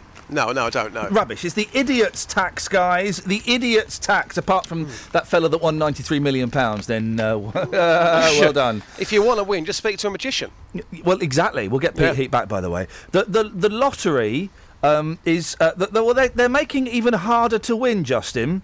Right, So at the moment, you get 49 balls. Imagine that, Kelly. You get 49 balls, right? And get this, Kath, and there's going to be 10 more balls. 59. Well, it's going to reduce the chances of you winning the um, Lotto Potto um, from 14 million to 1 to 45 million to 1. Ah. Can you go and find some Muppets um, um, who do the lottery and see if they're outraged? Can you get. I want to hear outrage. Uh, This morning, you said to me, "Can you go and buy me a coffee?" So I, I walked into a shop this morning. A newsagent said about what half past five Yeah. to go and buy a coffee. There was somebody in there in front of me buying ten lottery tickets at Oh. half past five in the And morning. Here's the worst thing as well, right? You just want to pop in and you just want to buy a sandwich or a bottle of water, or, or maybe Yeah, maybe you want, coffee. s- maybe Yeah. you want some contraceptives in a in a hurry, and you go in there, and then there's a fella in front of you that's got 20 lottery tickets, and he's get, can you, I think one of these is a winner. Could you scan them? Yeah. And then she gets to the last one, and she goes, "Yeah, you've won two quid. All right, I'll have um, I'll have a lucky dip." oh, oh, they stand there. Oh, they stand there. This is you get those plastic boxes in petrol stations and news in Bunces and newsagents and, s- and, and Nisa and stuff that have got the lot the scratch cards, and you'll get someone going right. I'll have um, two unlucky number 13s. I'll have a postman's sack. I'll have um, a billabong, and I'll have a fondle me bum, please. And then they stand there and they scratch. For goodness sakes, guys! Time wasters should be Makes me- dealt with. They should, well, they should, be dealt with, Justin. And I think I know exactly what you mean there, and I'll, I'll, I will mm. help you do that. Thank you. Speak to you later. Ta-ta. Catherine, any texts? Uh, yeah, let's have a look. Yeah. Uh, nice to hear you in the new studios, but what's happened to the sound quality? I mean, repeat to fade, basically, on the Can we just say, listen, everybody, we, we know. Uh, apparently, it sounds the, the mix between the songs and uh, the me and the jingles and Justin and stuff the, the, the- on DAB. Apparently, it sounds awful, and on FM, it don't sound great. Hey, listen, I would have thought if you're building a radio studio, you would have thought that out. It's quite important. Um, it's it's as frustrating. It's almost as frustrating to us as as it is to you. I'm guessing there are people running around behind the scenes sorting it out. If they're not, then um, you know what's the point in us doing a radio show if it sounds rubbish? You know what I mean? So I'm, I'm, we're, we're as angry as you are, and tables will be thumped. Don't you worry. Well, they're being supportive. They get it. I'm Pete in Stotfold, thanks to you, and Tim in Bromham as well. Um, we've got uh, Anna in Bedfordshire who's sent us a text message through proposing a night out. Um, Do no, we do those anymore? no. She wants to go and see Magic Mike XXL on the 1st of July, and she wants us to go as well. Oh, actually, I'd be up for that. Yeah, it's about the male strippers, isn't it? Yeah, she says it's not in 4D though. It's got to be better than Fifty Shades. Would Justin get the lady's perspective? Oh, she the glow stick lady. Uh, Anna in Bedfordshire, no, Oh, different. okay. I mean, she might bring a glow stick if you ask her. I, I, I suspect there might be one or two glow sticks in that show. Oh, three four five nine four double five five double five is the telephone number. Travel news for beds, herts, and bucks. BBC Three Counties Radio. Slow on the M1 southbound from junction 11 for Dunstable to 9 for Redbourn, and also the M25 anti-clockwise as queues building up from junction 20 for Kings Langley to 19 for Watford. The A41 is busy southbound from Hem- the Hemel Hempstead turn off towards the M25 at junction 20 for Kings Langley, and in Wendover on the A413 that's looking busier now southbound between Nash Lee Road and London Road. Looking at the train departure boards, the 807 train from Hertford North towards Moorgate has been cancelled. Samantha Bruff, BBC Three Counties Radio. Thank you, Sammy. Seven forty-six. Wednesday, the 17th of June, I'm Iain Lee. These are your headlines on BBC Three Counties Radio. Owners of a care home for vulnerable teenagers in Aylesbury say they're shocked that local councillors want to close them down. Police in Welwyn Garden City are appealing for witnesses after a cyclist was seriously injured yesterday evening. And Milton Keynes Council has set up a special task force to tackle homelessness. Let's get the weather. Here's Kate. Mary, which building Oh is no, hang on a second. That was you're right, Kelly. That was my fault there. Hang on a minute. Here we go. That's now. Oh, let's get the weather. Here's Kate. Beds, Herts and Bucks weather. BBC Three Counties Radio. Good morning. We've seen the sunshine at least for a little while this morning, but it is still mild despite this cloud moving in. It's coming in from the west, becoming cloudier and cloudier as it moves eastwards. But the temperature outside at the moment, 12, 13 Celsius, and it's still bright. The sunshine just a bit hazy. Now, it is going to feel very humid today. The temperature really will rise. The sun will burn the cloud back to a certain extent. We'll get some nice holes in it later, maybe some sunny spells. The temperature will reach around 22, possibly even 23 Celsius by the end of the afternoon. Now, as we head towards the end of the afternoon, more cloud comes down from the north. It's quite thick cloud. It's the start of our cold front, which pushes south overnight. Sun sets at 21, 23, and this cloud will bring with it maybe one or two spots of rain. Nothing significant, but there will be a spot or two. It will continue moving south overnight and then clear through the early hours of tomorrow morning, leaving clear skies. Minimum temperature 10 Celsius, so still reasonably mild. Sun rises on Thursday at 0442, and it's going to be much brighter day tomorrow. Less cloud, more sun. Still feeling warm, 21 Celsius, but we've lost the humidity, so it's going to feel a little bit fresher, perhaps a little more manageable. And that's your forecast. Sometimes in life, things don't always go to plan. It worked perfectly for two and a half, three years till two days ago. He should refund me £1,900. Which is where we come in. We managed to get them to agree to come back in to the property on an agreed date. The JVS show takes on your consumer problems But I've basically lost the whole lot in administration charges. and helps to get to the right solution. I've received a cheque back for £578. Jonathan, I can't thank you enough. I don't know how you do what you do, you and your team. The JVS show, weekdays from 9, here on BBC Three Counties Radio. Local and vocal across Beds, Herts and Bucks. This is Iain Lee. BBC Three Counties Radio. Now. Um, when uh, Lynn Missner's boiler broke down last winter, it gave her a brainwave. She was thinking about people who lived like that all the time. So she set up her Small Acts of Kindness social enterprise. I don't know what a social enterprise is. What's a social enterprise, Catherine? When you do nice things for nice people. No, no, no. That's Small Acts of Kindness. What's a social enterprise? Social enterprise is, uh, well, it's it's not really a business, is it? It's something that you do your out of the goodness of your, your heart. answer to, it, to uh, where I'm asking for a definition of something, the answer is it's not really a business. All right, it's not really a shoe. It's an organisation designed to do good. There you go. How's that? That's better. Chew on that. What you don't, you can't see, dear listeners, she's actually turned away as she said that, and is now hanging off the back of her chair, swivelling on it. you can swivel. Any- anyway, um, you, I'm going to keep your microphone open for this because um, I want you to behave yourself. Anyway, so Lynn set up small acts of kindness, and oh, oh, let's just get Lynn in, shall we? For goodness sakes. Good morning, Lynn. Good morning. Reminder: We spoke before, and I'm, re- I'm really sorry. We, you were on, going to be on yesterday, and then the yesterday show kind of went off on a different tangent. So apologies for that. Thank you for coming back today. Remind us what small acts of kindness is, was, and what you were doing.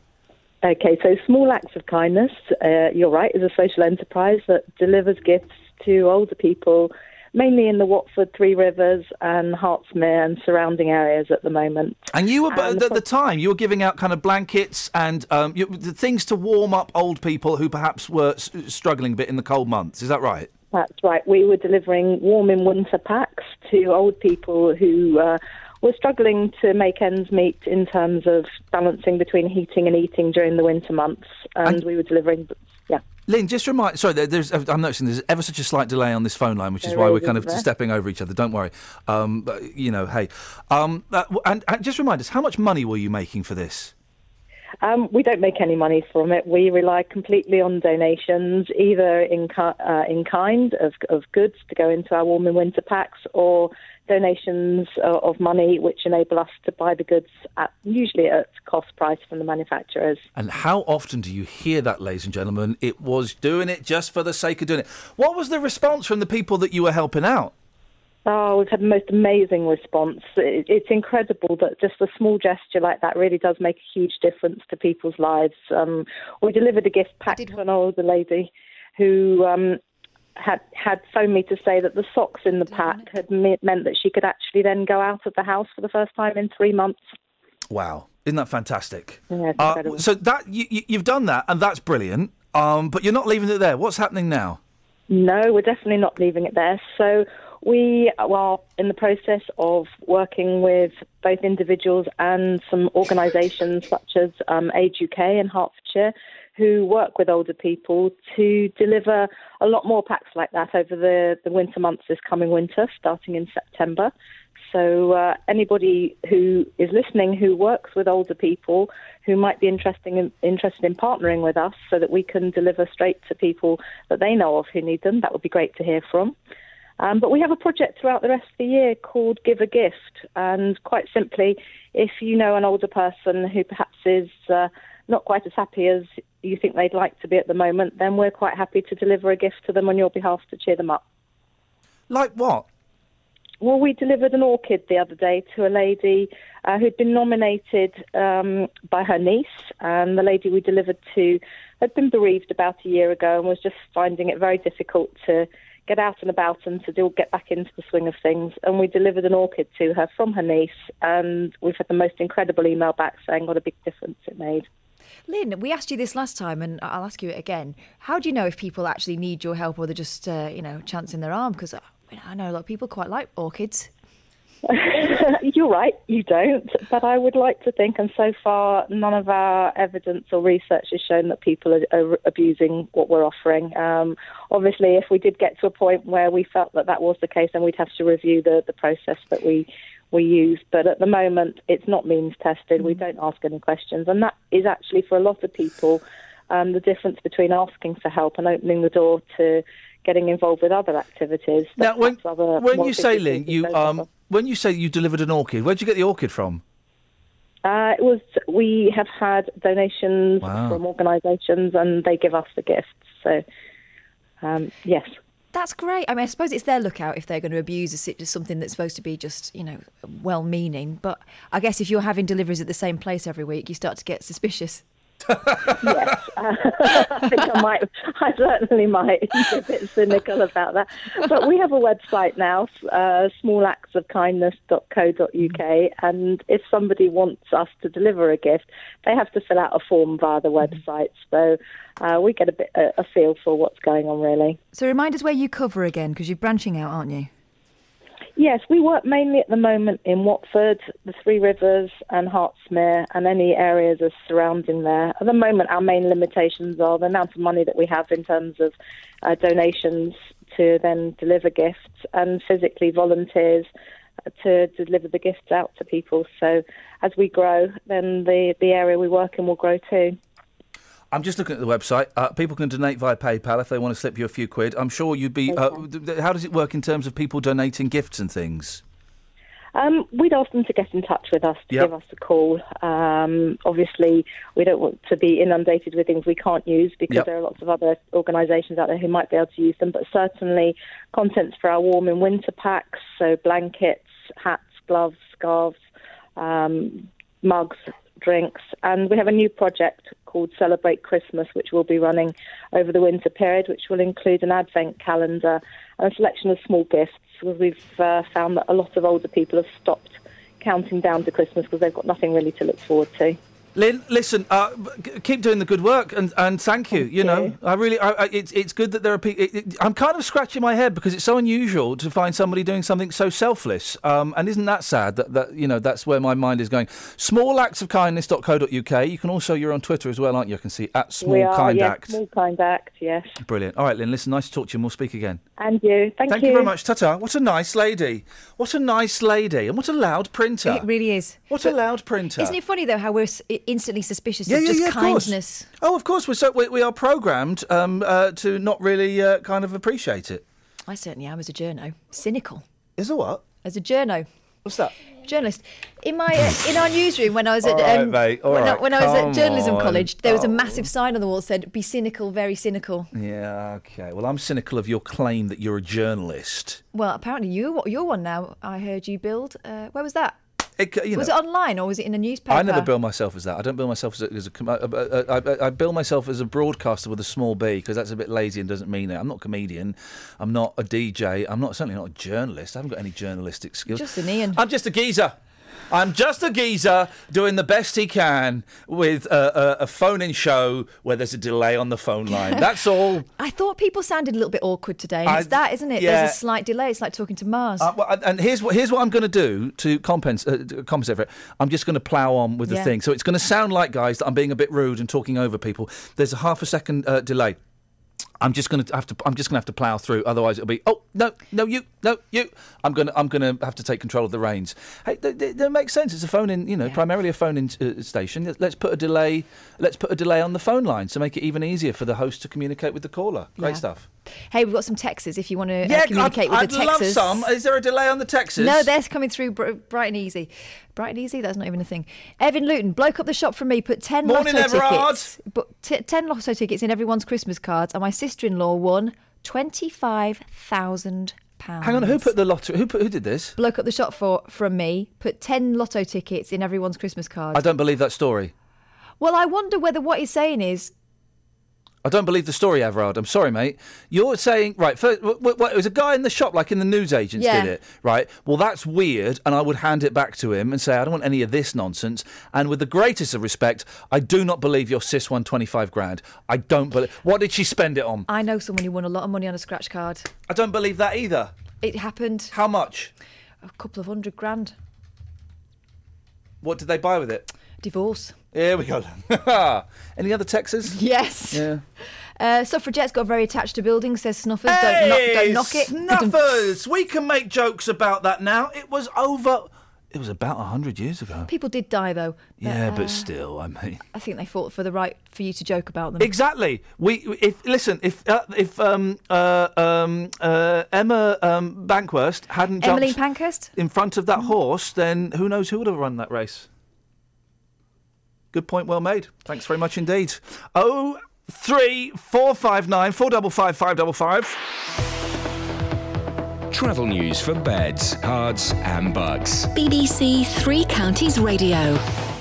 The M25 is looking busy anti-clockwise from junction 17 from Maple Cross to 16 for the M40. The A41 is also slow southbound from the Hemel Hempstead turnoff towards the M25 junction 20 at Kings Langley. And in Watford on Lower High Street it's looking slow on the speed sensors around the Bushey Arches and Pinner Road. In Wendover on the A413 it's looking slow between Nash Lee Road and London Road. And on the train departure towards the 807 train from Hertford North to Moorgate has been cancelled. Samantha Bruff, BBC Three Counties Radio. Sammy, thank you very much. There's another hour of this nonsense to go. Who'd have thunk it? Who'd have thunk it? Don't forget the new phone number 03459 455 555. I think I've got that right. I don't think I've got it wrong once today. I've got the buttons wrong, yeah, and maybe the tone completely wrong, but um, the phone number spot on. Primo. Another hour of this. We'll speak after the news with Simon.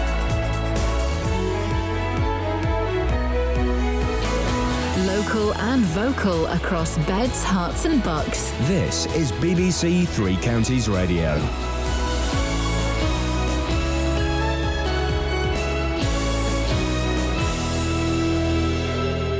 It's 8 o'clock. The headlines round continues over Aylesbury Children's Home, cyclist seriously injured in Welwyn Garden City, and task force to tackle homelessness in Milton Keynes. BBC Three Counties Radio. Owners of a care home for vulnerable teenagers in Aylesbury say they're shocked that local councillors want to close them down. Liberal Democrats Steve Lambert and Stuart Jarvis say there have been over 100 incidents at sites in the past decade. More from Ben Nye. Benjamin UK runs two sites in the town for young people to recover from the psychological impact of abuse, neglect, and trauma. However, councillors Steve Lambert and Stuart Jarvis say they feel sorry for the residents and that the incidents have to stop.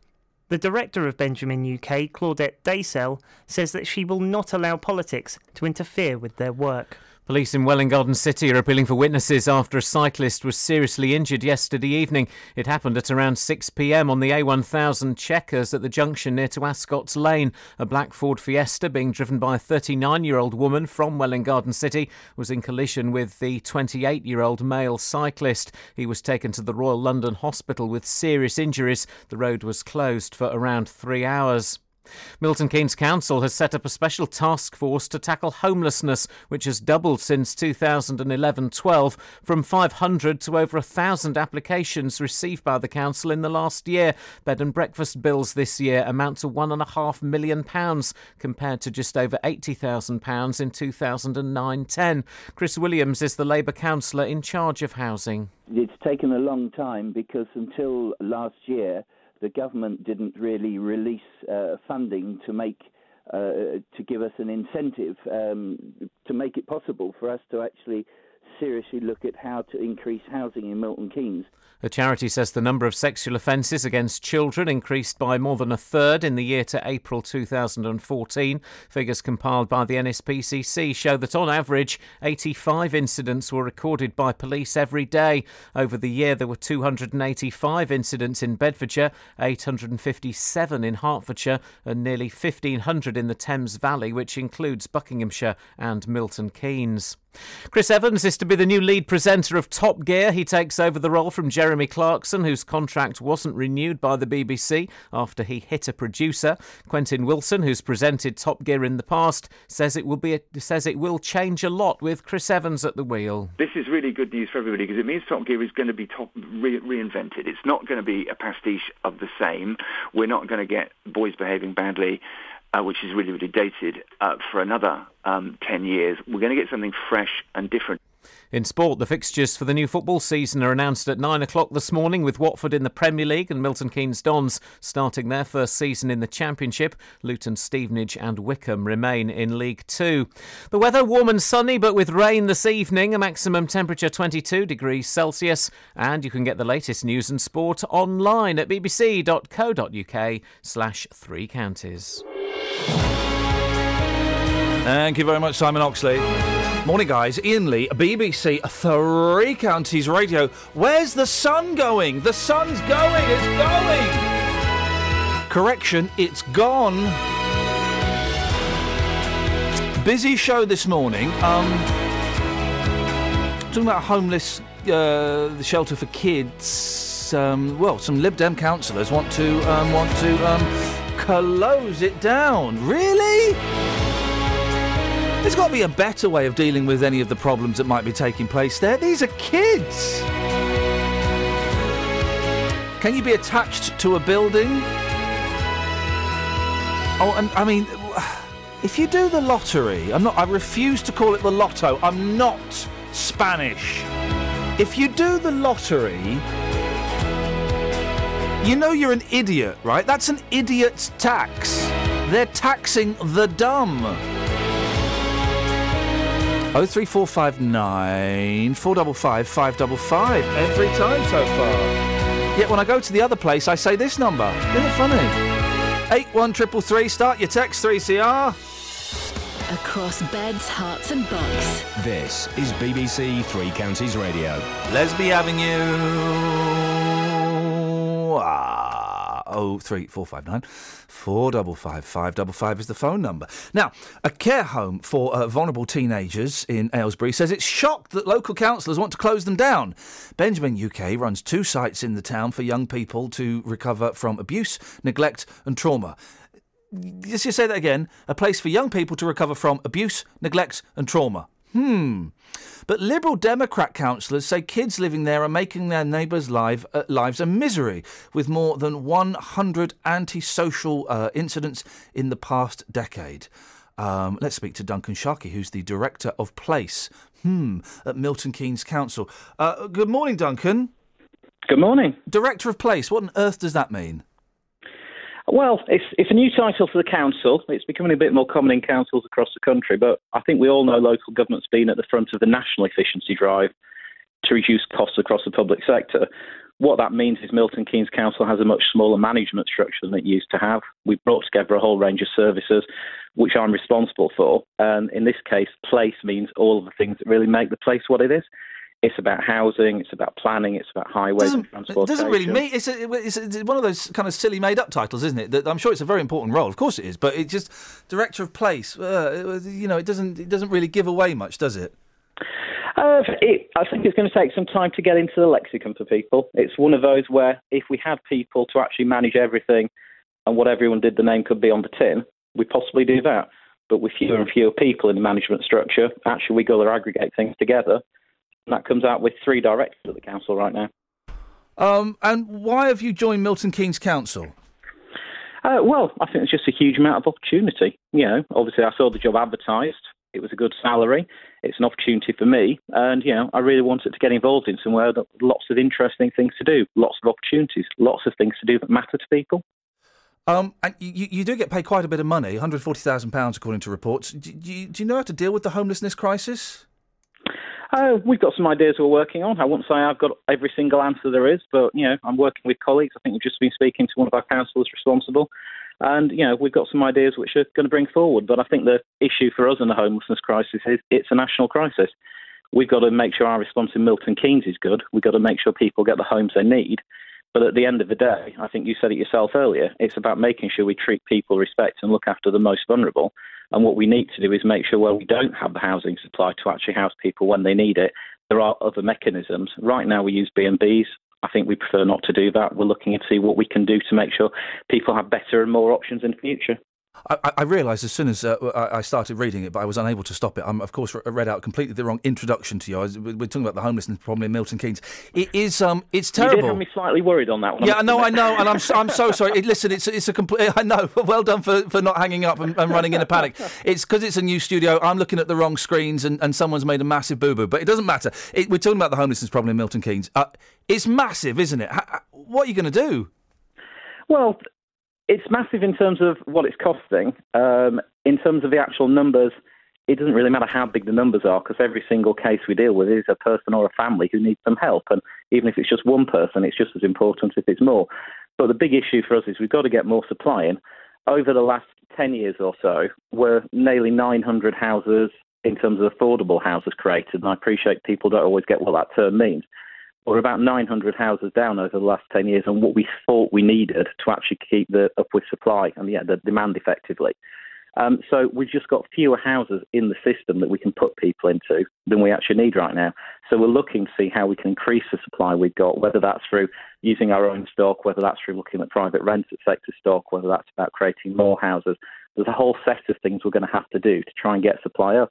The trouble with housing, the reason we try and predict things in advance is saying we need a thousand extra houses today doesn't help because we can't do that. So we need to be working a few years ahead. And with the economic crisis and some changes in national policy, it's been really difficult to keep up with um, delivering that supply. How many new houses are you going to build and when are you going to build them? I guess is kind of the, the, the very basic question.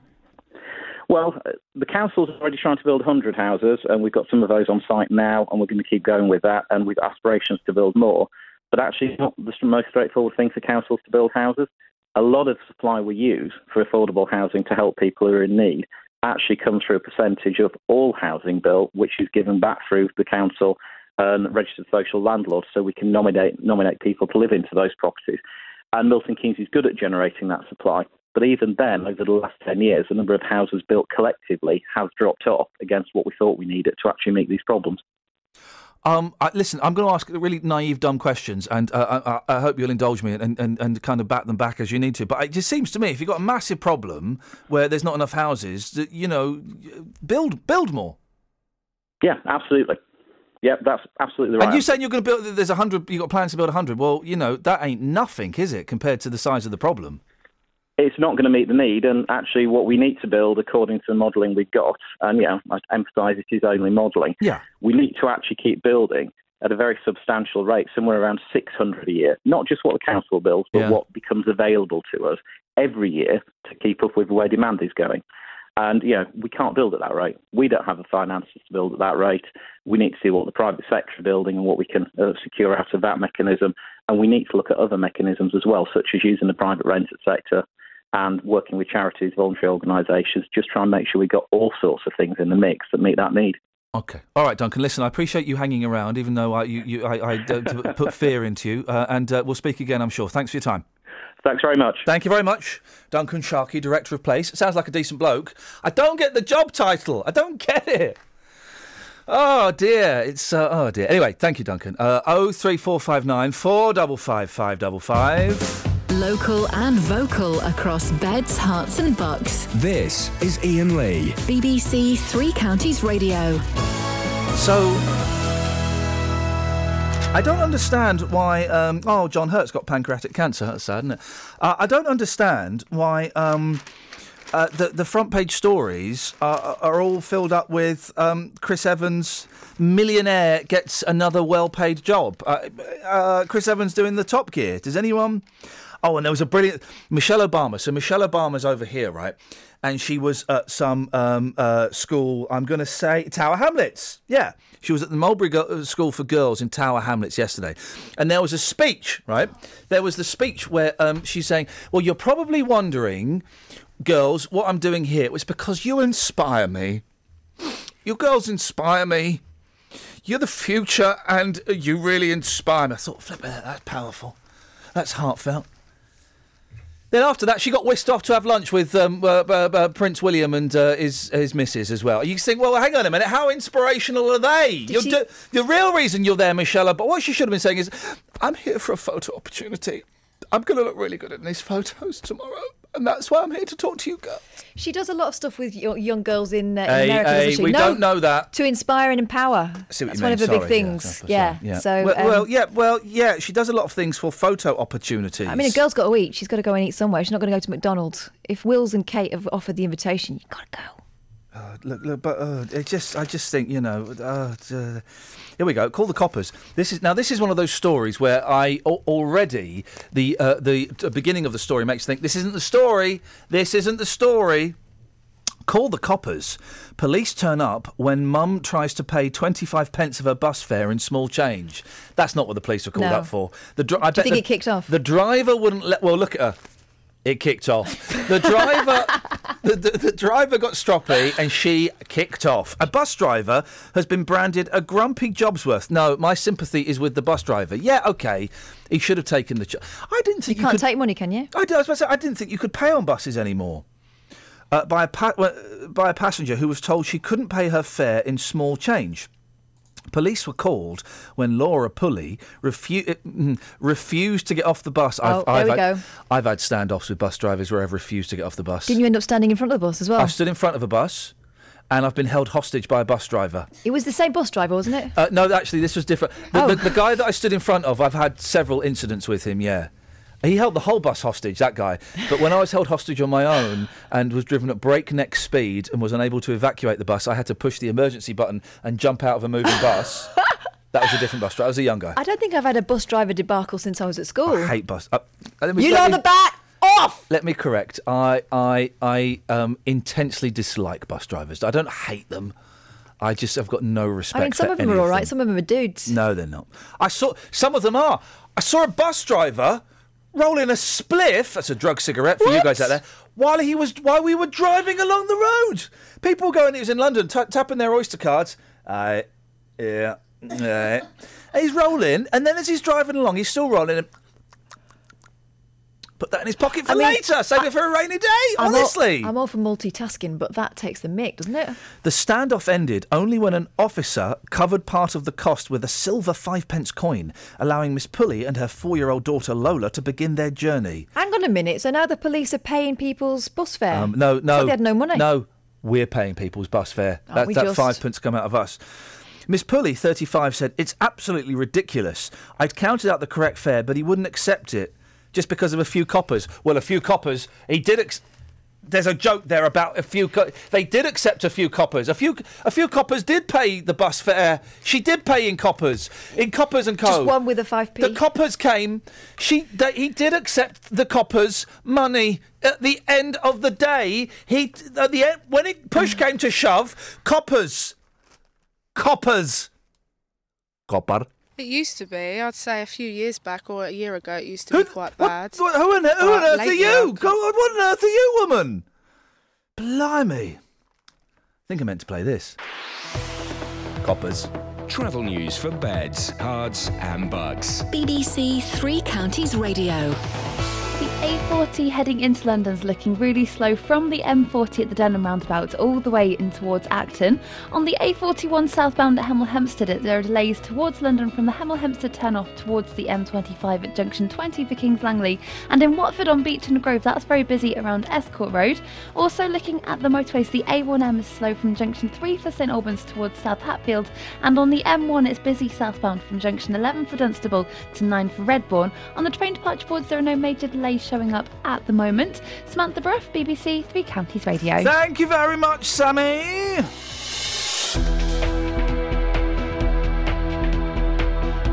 It is um what time is it? 8:16. It is um what date is it? What date is it, Jonathan?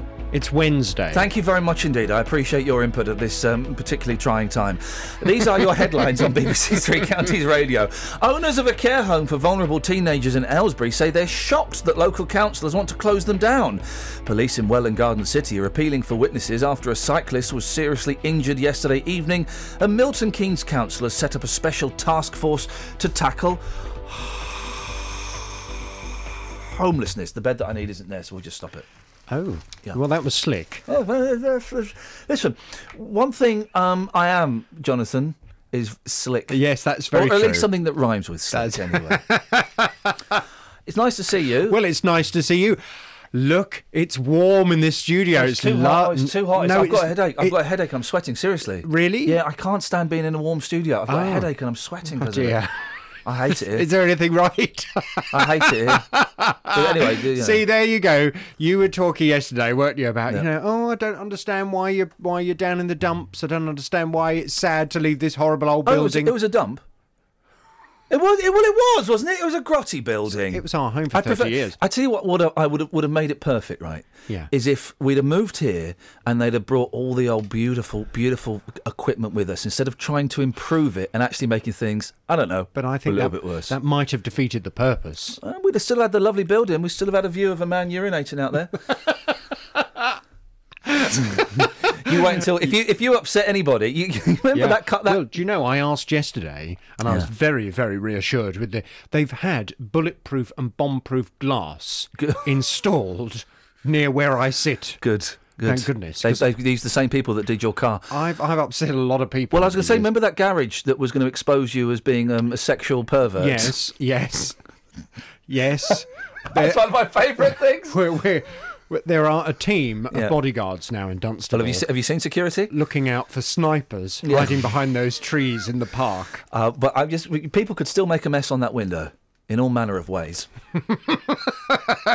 yeah. So just Not the first time. just maybe tone it down ever so slightly. I'm worried about oh, you. gosh. I'm worried about you. and I'm in the window. I'm in the shop window. Yeah, I know. You're you're uh, you're on display. Yeah, if you're listening, do pop along, wave at me.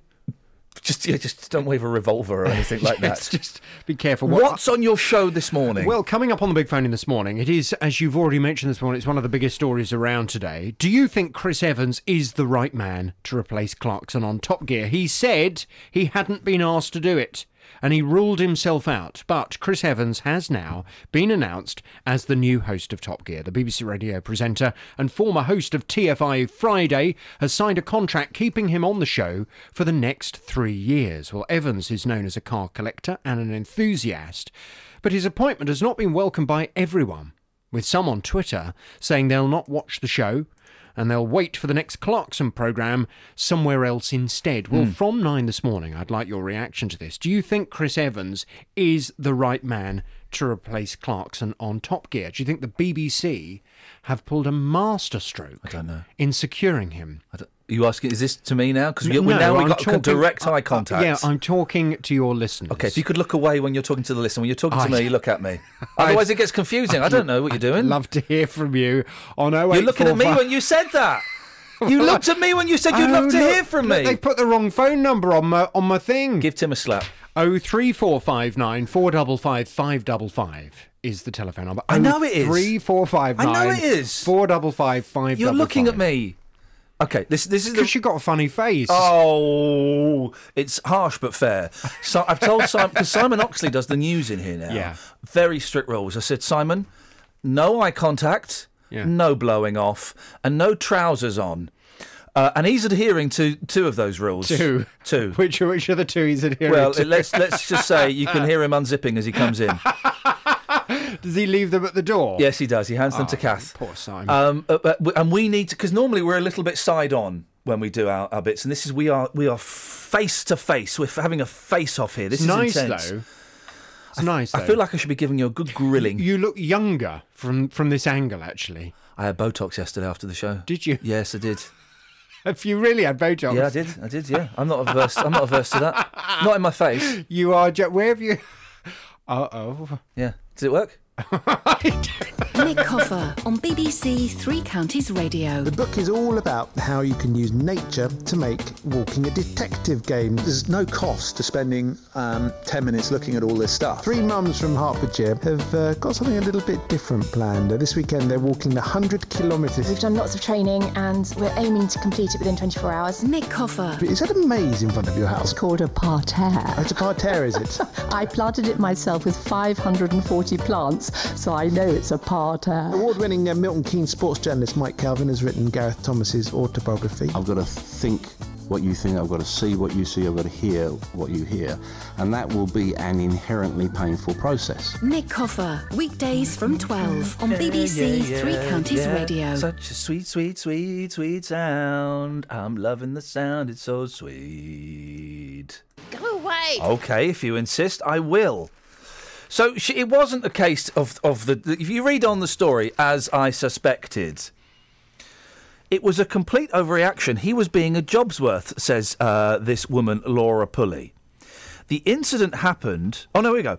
I was close to tears, um, and was about to step off the bus when I just thought, no money is money.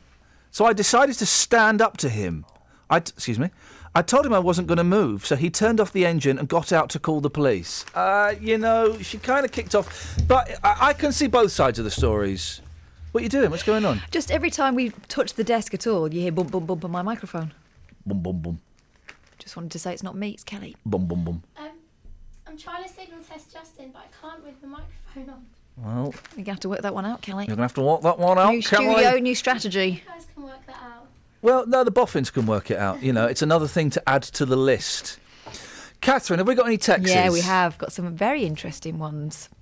Andrew says, Read the First Lady visited to the school. Visited to the school. Why wasn't there any British kids being interviewed? I ask myself. All the girls in the studio were Muslims. No, hang on. No, no, no, no. They were they were British. Hmm. Oh, I see. You mean white girls? Why were there no white girls? Ah, okay. Well, it's in Tower Hamlets, mate. I don't know if you've been to Tower Hamlets. The ratio of white faces to different coloured faces, uh, you know, it's Tower Hamlets, mate. What's your problem? Should we read the rest? Maybe it's justifiable. I don't know. Is this what the rest of the world now see of us? I realise you won't broadcast my text, as you certainly would not want to upset people. It's a sore subject with me and many people I've spoken to. Phone him up and see if they want. Andrew, Andrew, come on. Phone Andrew up. See if Andrew wants to come right, on to discuss it because I don't get what the problem is. It's Tower Hamlets. There's quite a big Asian community in Tower Hamlets. I can see some white faces in that photo. And guess what colour uh, Michelle Obama is? Anyone? Why did we not get a white first lady? Why have we got a black first lady? Why, you know? Yeah, uh, we've had a few white first ladies, like uh, every single one Every before this. Every single one before this. Gosh, is this what we're seeing of America now? It's just, hey, listen, man, what's your problem? I, and you, you know, they're English girls, they're young English girls. And guess what? Then she went. Then after that, she went to the most white English family of all time, the royal family. Well, I don't know. They're half German, aren't they? Well, that's, yeah, I, I suppose so. I suppose so. Oh, I don't know. Any other texts? Yeah. Go on. Uh, bus driver Jay's upset. Uh, Iain saying he doesn't like bus drivers. I'm shocked. LOL, not really. Thanks, bus driver Jay. Uh, I, I, I don't like you, Jay. Deal with it. Deal with the impact that has on your life. Suzanne, oh, she's one of those feminists. Uh oh. Big up the sisters. There we go. Dear Iain, it wasn't Emily Pankhurst who died under the hooves of the King's horse. It was Emily Davidson, Suzanne. So is what you're saying, Suzanne, it's all right to laugh at Emily Pankhurst? I think so. I think that think, was the- I think that's what she's saying. Morning, Just. Hey, good morning, boss. I tell you what, the vibe on the streets, it's turned, it's changed. Hey, it really, happened? really has. Well, uh, you sent me out earlier on to talk about the National Lottery. Mm. Uh, big story today.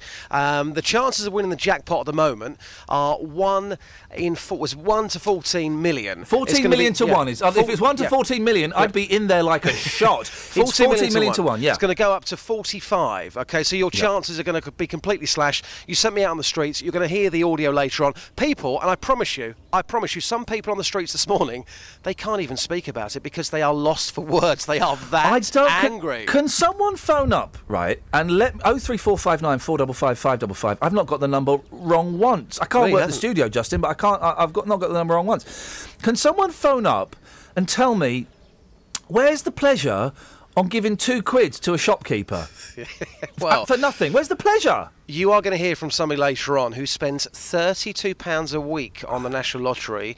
He's won hardly anything. And in actual fact, this move, which is coming in in October, it comes into place. This might be a good thing because some people are now going to be refusing to play the game, but No. they're refusing to play because oh, it's going up. Well, you've won nothing in two No. years, spending thirty-two quid a week. They won't. They won't. Do you remember when it went up from one quid to two quid? Yeah, And lo- yeah. everyone's going. Well, I'm not. Pl-. I think we sent you out on the streets, didn't we? Yeah, to people remember- again were furious. Yes, well, I'm, I'm, I'm not gonna, I'm not gonna play it. I'm not gonna play it. Yes, they are.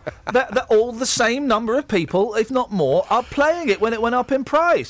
I mean, it, it fascinates me well, what people get angry about. If, if you went onto the streets and you said, okay, um, there's going to be a bus lane going in here, how do you feel about that? Oh, no problem there at all. When it comes to the National Lottery, people are absolutely livid. There is fury on the streets. The vibe has changed. You'll hear that report before nine. Hey, listen to this tweet, Justin. Now, is Mm. this genuine or sarcastic? It's from Lino, right? I know you have beef with from time to time. Yeah, we do, yeah. Hey, Kate, are you guys in the new studio? I've got to say the transition is seamless. All of Iain Lee's training has obviously paid off. now, is that genuine or is that Uh, sarcasm? Uh, um, he occasionally abuses me on Twitter, that guy. Uh, yes, there is beef there, but uh, he's being uh, sarcastic there, I can Justin, assure you. Speak to you a bit later on. Is he being sarcastic, Catherine Boyle? Nah. No, I don't know. I, c- can anybody? Have you? Do you? do- You don't do the lottery, do you? No, do I, Eck? Because two quid a week. That's no one does one. Two quid a week. That's that's eight quid. That's eight quid a month. That's that's the, a minimum of ninety-two quid a year. Right, minimum of ninety-two quid a year. That's a hundred. Right, hundred quid a year. Let's. let- uh, uh, I'll have that. Just give it to me, and I'll give you some it. scraps of paper. It's like when people stop smoking and they put the money they, they would have spent in a jar. Do that for the lottery. Yeah. You, you'll feel like you've won the lottery. Can, so honestly, if you do the lottery, can you phone me up and just tell me where the pleasure is?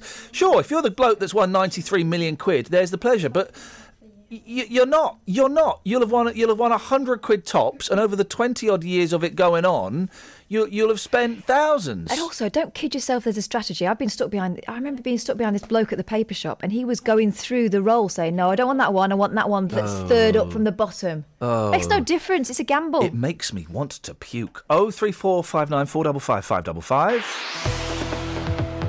Travel news for beds, cards, and bugs. BBC Three Counties Radio. There are delays on the A40 into London from the M40 at the Denham roundabout towards Acton. On the A41 southbound in Hemel Hempstead, it's busy from the Two Waters Road at the Hemel Hempstead turnoff towards the M25. And on the M25 itself, anti clockwise, it's busy from junction 18 for Chorleywood to 16 for the M40. The A1M is also looking very busy southbound from junction 3 for St Albans and towards St South Hatfield. And the M1 is busy southbound too from junction 11 for Dunstable to 9 for Redbourn. Samantha Bruff, BBC Three Counties Radio. Across beds, herts, and bugs. This is BBC Three Counties Radio.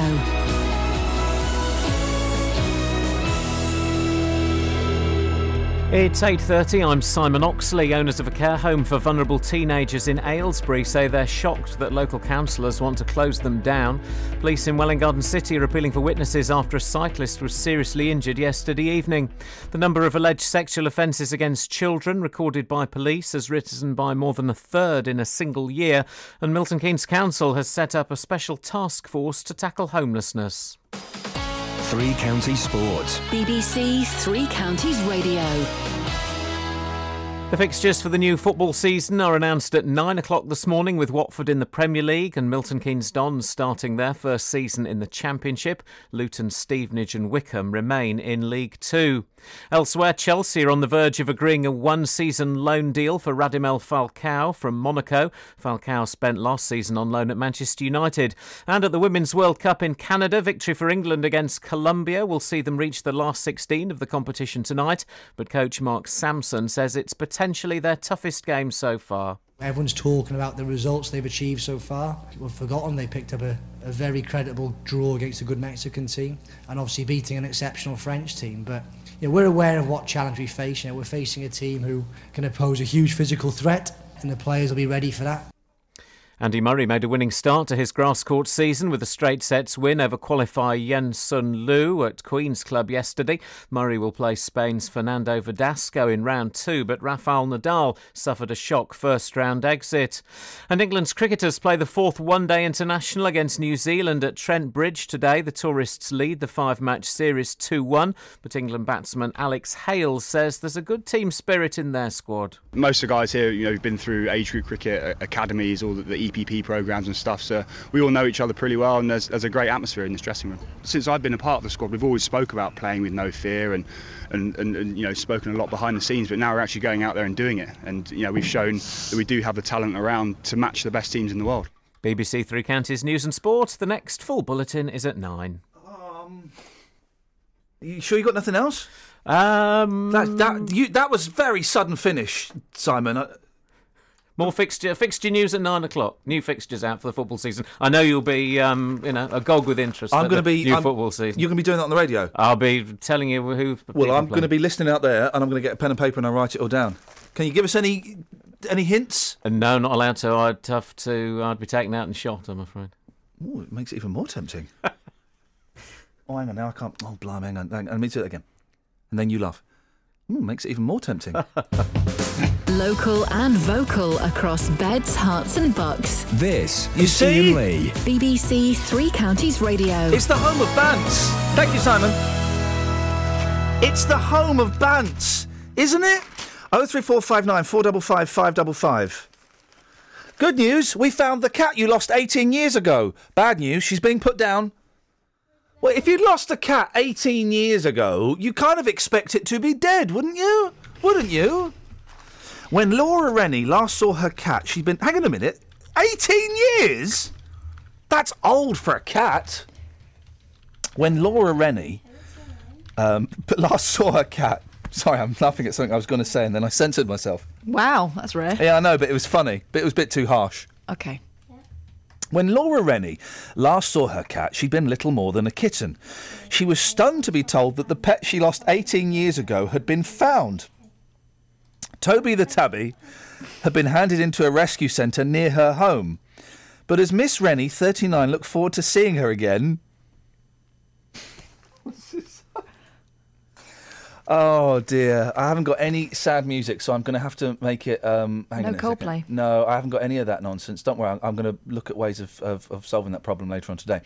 Um, so, uh, okay, well, this is the this is the saddest thing I've got. Hang on. I mean, this is the this is the this is the closest I've got to um, to it. Okay. But as Miss Rennie, 39, looked forward to seeing her again, vets told her they decided to put Toby down and couldn't wait the 20 minutes so she could pop along and say goodbye. oh, that's harsh, isn't it? But hang on, where Toby been for the last 18 years? Surely that's the owner, that's the real owner. I'm, I'm hoping I'm hoping Toby told them. Let's read on. Vets at the Scottish Society for the Prevention of Cruelty to Animals. Oh, the SSPCA.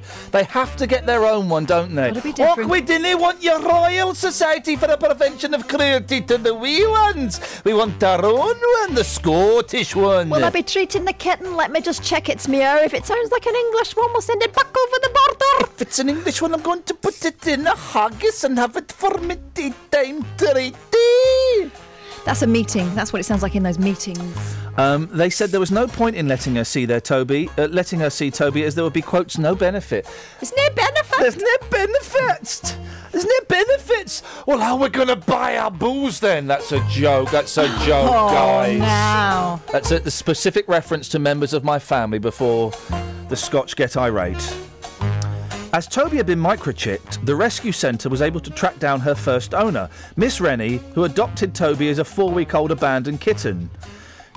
They said Toby was found just 15 minutes along the road, but she'd been hit by a car. Toby is a she. Yeah. Oh. I felt complete shock and s- was stunned that the cat had been found alive, barely. She'd been told that. With enough breath to say, phone my Oh, mum. I've got to do some sad music. Hang on a second. She'd been uh, first been told that Toby's injured leg needed to be amputated, Oh. and then the pet could be taken home. But the next day, oh, hang on, the next day, a vet from SAS Bothwell Centre in Glasgow called to say they'd now decided to put the 19-year-old cat down. She was cold and factual and really rude. Well, hang on, Miss Rennie. You've been told the day before that she'd been found, so why did, did you near go the day before? She was cold. She was cold and factual. Oh, no, she was cold and factual and really rude. She said, "Look, your cat's made it to 19 years. It's better to put it to sleep." She made it quite clear I was not welcome. If the vet was going to, here we go. Listen to this sentence. You point. You pick out the, the bits that are wrong. Right, go on. If the vet was going to deny me access to my cat, why keep her alive longer than necessary? What's wrong with that sentence? Well, Shall I read it again? Hmm. If the vet was going to deny me access to my cat, Yeah.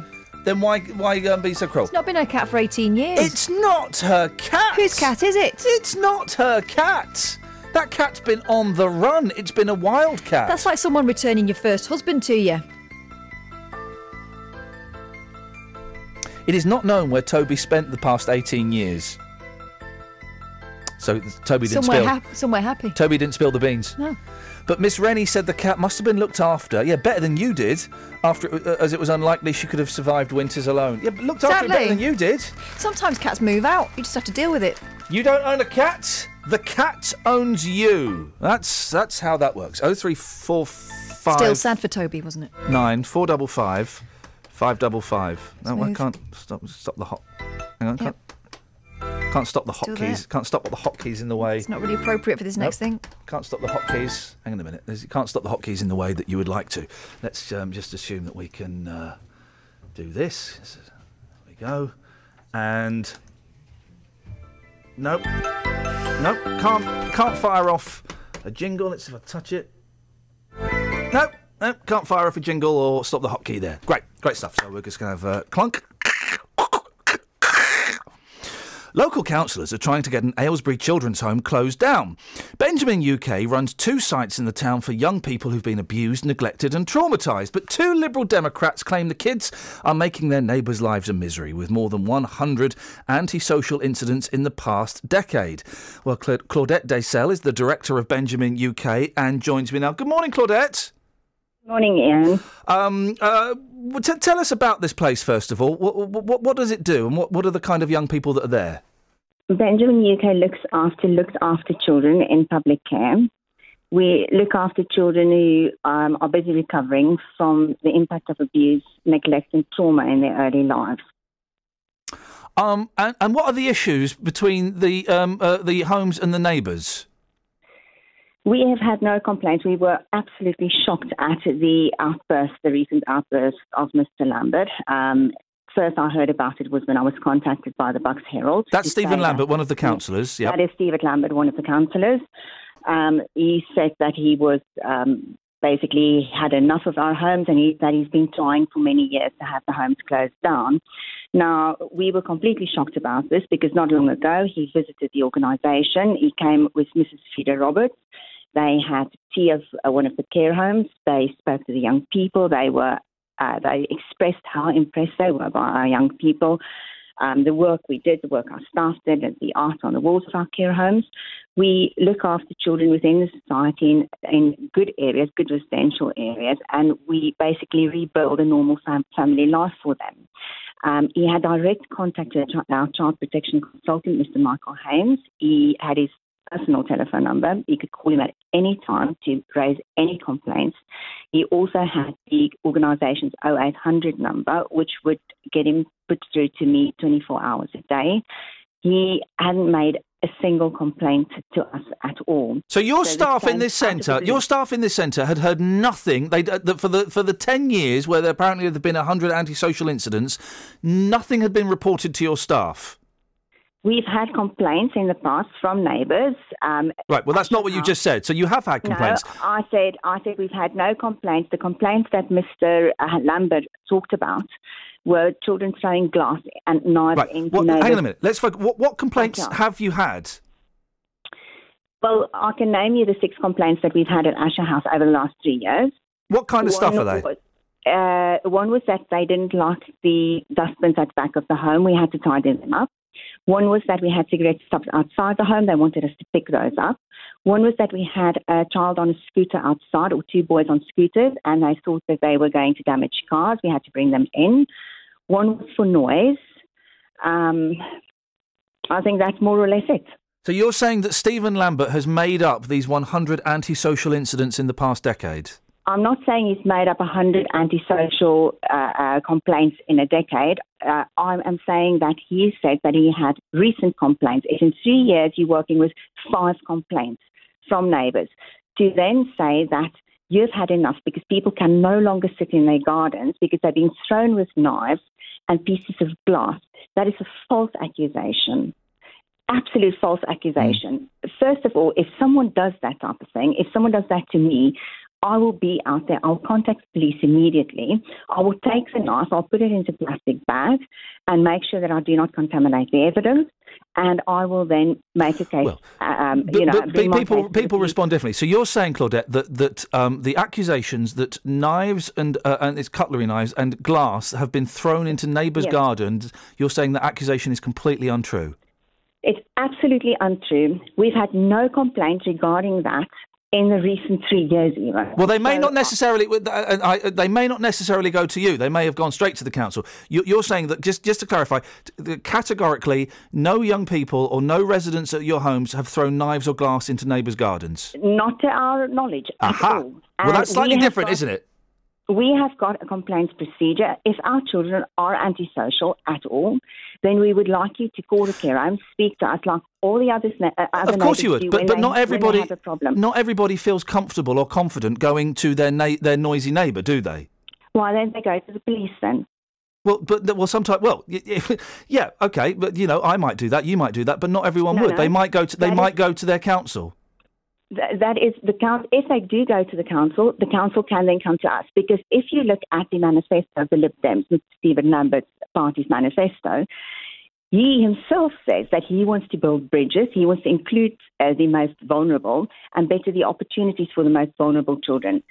A while ago, when he was called Lily by some of his peers, he suffered extreme discomfort about the, the, the verbal abuse that he suffered at that point.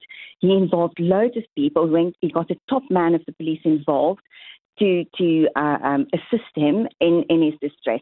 We've got. Okay, I I- well, understand the stress of, of people making allegations. What I'm saying, and the point of Benjamin UK is, if you make false accusations specifically against our But children, you don't know. But no. But Claudette, this is the thing, and this is the really important thing. You don't know that these. Th- you just said yourself. You don't know if these things happened or not. I do not believe that they have happened because Okay. if my children have thrown knives into people's homes and into their backyards, it's one thing to make an, an accusation, but if it's unsubstantiated, then it is unsubstantiated. What I'm asking for is I'm asking for justice for the most vulnerable children in society. We cannot just grab them and pin everything that But if- happens in if you society lived- onto them but because I- I- that, that is vindicating the vulnerable. Yeah, and, and I, I listen. And I, I, I, I'm, I'm being slightly harsher than perhaps I, I uh, feel I, I, want you're to. Coming, you're coming across as extremely harsh. And well, well, think as a Claudette, no, no, Claudette, stand Claudette. Claudette, No. Claudette, no, no, no, no, no, no, Claudette. These children have been Claudette. vilified. No, Claudette, no. Claudette, Claudette. You've obviously not been listening to the whole show because you would have heard a completely different stance earlier on. I'm trying to establish the facts, and with the greatest of respect to you, your first few answers were a little bit misleading and a little bit, um, Okay. a little bit woolly. That's why I'm pushing this. If you if you listened earlier on. You would have heard me defending uh, the vulnerable children uh, in our society and saying we should look after them. But also, I like to to, uh, to to know the facts. And the fact is, you don't know whether these, these knives or this glass were thrown next door. And if that had My happened to me, children- my I would be did not furious. scatter knives and glass, and if my children. So you're saying that categorically now? Uh, Categorically, I'm saying that yes, because if they had so, I can tell you one thing: the neighbours, as I know them, specifically uh, the neighbours of of Asher House, would have been out there in a flash. But you don't know that, Claudette. Again, you're kind of there's a lot of supposition and a lot of, you know, you do, you don't know that. Neighbours don't always. a relationship with many Well, of our neighbours. well, obviously you haven't. I've got a book full of letters from our closest neighbours. Well, that's great, but obviously you have. Obviously, people do. Obviously, some people do have a problem with it. And if I lived, you know, if I, if I, and we don't know if this happened or not, and you don't know if this happened or not, but if if, if there were knives and glass in my garden, I'd be furious. Me too, but I try and find out where it comes from. I might not because I might be scared, or I might be intimidated, or I might. You don't know how different people If you respond. feel- if you feel that scared and intimidated, if I find anything, if I scour the grounds of my garden and I find any objects there that I don't like, I will try and find out where they come from. You cannot just pin them on the care home. That is well, if the care home's on the other side of the fence, yeah, you, you can, can't you? If it's on the other side of the fence and you're my neighbour, you'd come across and say, No, no, treated me to Claudette, you're putting down your into my yard." values. You sound like a very strong woman. Uh, not everybody is as strong as you. I, I would feel uncomfortable going to my neighbour and saying, "Did you chuck this into my garden?"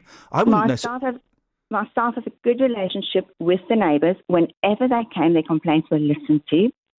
We try our best. We make amends with neighbours. If our children make a noise, we look after four teenagers in each of those homes. We do our best for our children not to be heard. If you look at the number of complaints we had about noise, I think it's less than for other teenagers. We had a ball go over a fence. That was the last complaint we had at Joseph House. It was unfortunate. We are incredibly sorry that one of our children kicked the ball over the fence. It was returned. We did apologise. The child did Good. Listen, but Claude, unfortunately, these, these things, happen. These things happen, Claudette. Listen, I have to move on. I'm sorry you feel that I was particularly harsh, but I just, I just, you know, it, I felt some of the answers were a little bit vague and a, woolly, a little bit woolly. Uh, with the greatest respect, I uh, was earlier on was was uh, in complete defence of the need for these homes and um, uh, looking at an alternative way of sorting out any potential problems that may be uh, in place. Um, as, instead of closing the places down. That's the last thing we want to do. Uh, Claudette, I appreciate your time. Thank you very much indeed. 03459 455 555. Travel news for beds, cards, and bucks. BBC Three Counties Radio. Looking at the A1M southbound, it's looking very slow from Letchworth Garden City down towards Hatfield. It's also particularly busy around junction 3 for St Albans. On the M25 anti clockwise, it's busy at junction 18 for Chorleywood towards junction 16 for the M40. And the A40 Western Avenue is very slow all the way into London from the M40 Denham roundabout towards Acton. In Wendover on the A413 southbound, it's very slow between Nash Lee Road and London Road. And on the train to Birchboards, there are no delays showing up there at the moment. Samantha Bruff, BBC Three Counties Radio. Thank you, Sammy.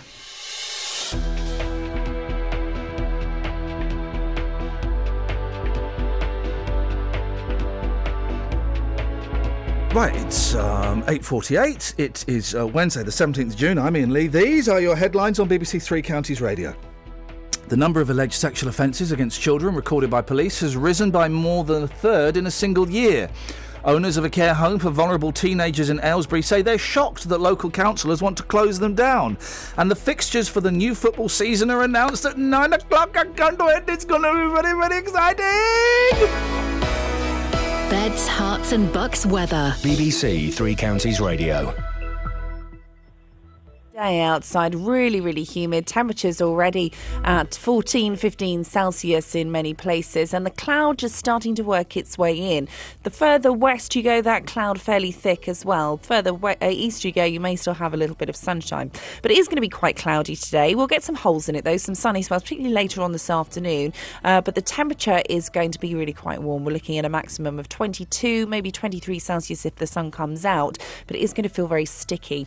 Towards this evening, we've got some thicker cloud coming down from the north, and that's the start of our cold front, which continues to make its way south overnight. Sunsets at 21, 23, may get one or two spots of light rain as that cold front passes over, but behind it, clearer weather, drier weather, and fresher weather. Minimum temperature, though, still mild at 10 Celsius. Sun rises at 042, 0442 tomorrow morning, and it looks like another lovely day, actually. Plenty of sunshine, but we've lost the humidity, so it's actually going to feel a bit fresher.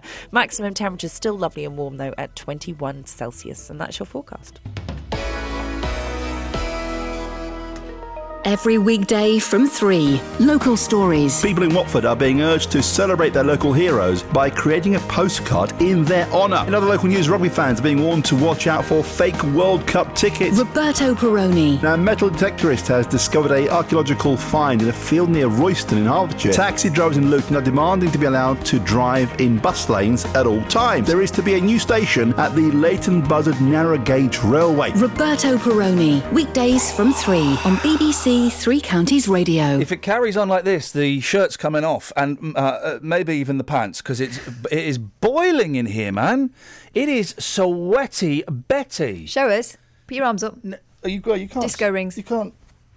You can get disco whiff. It is sweaty Betty, boys and girls. Indeedly doodly. Have we got any texters? Yeah, let's have a look. Let's have a little look. Eight one triple three. Start your text three CR. You know that, guys. I know that, guys. Let's party. Tom Peeper says, I became attached. oh, no. I don't think it's his real name. No.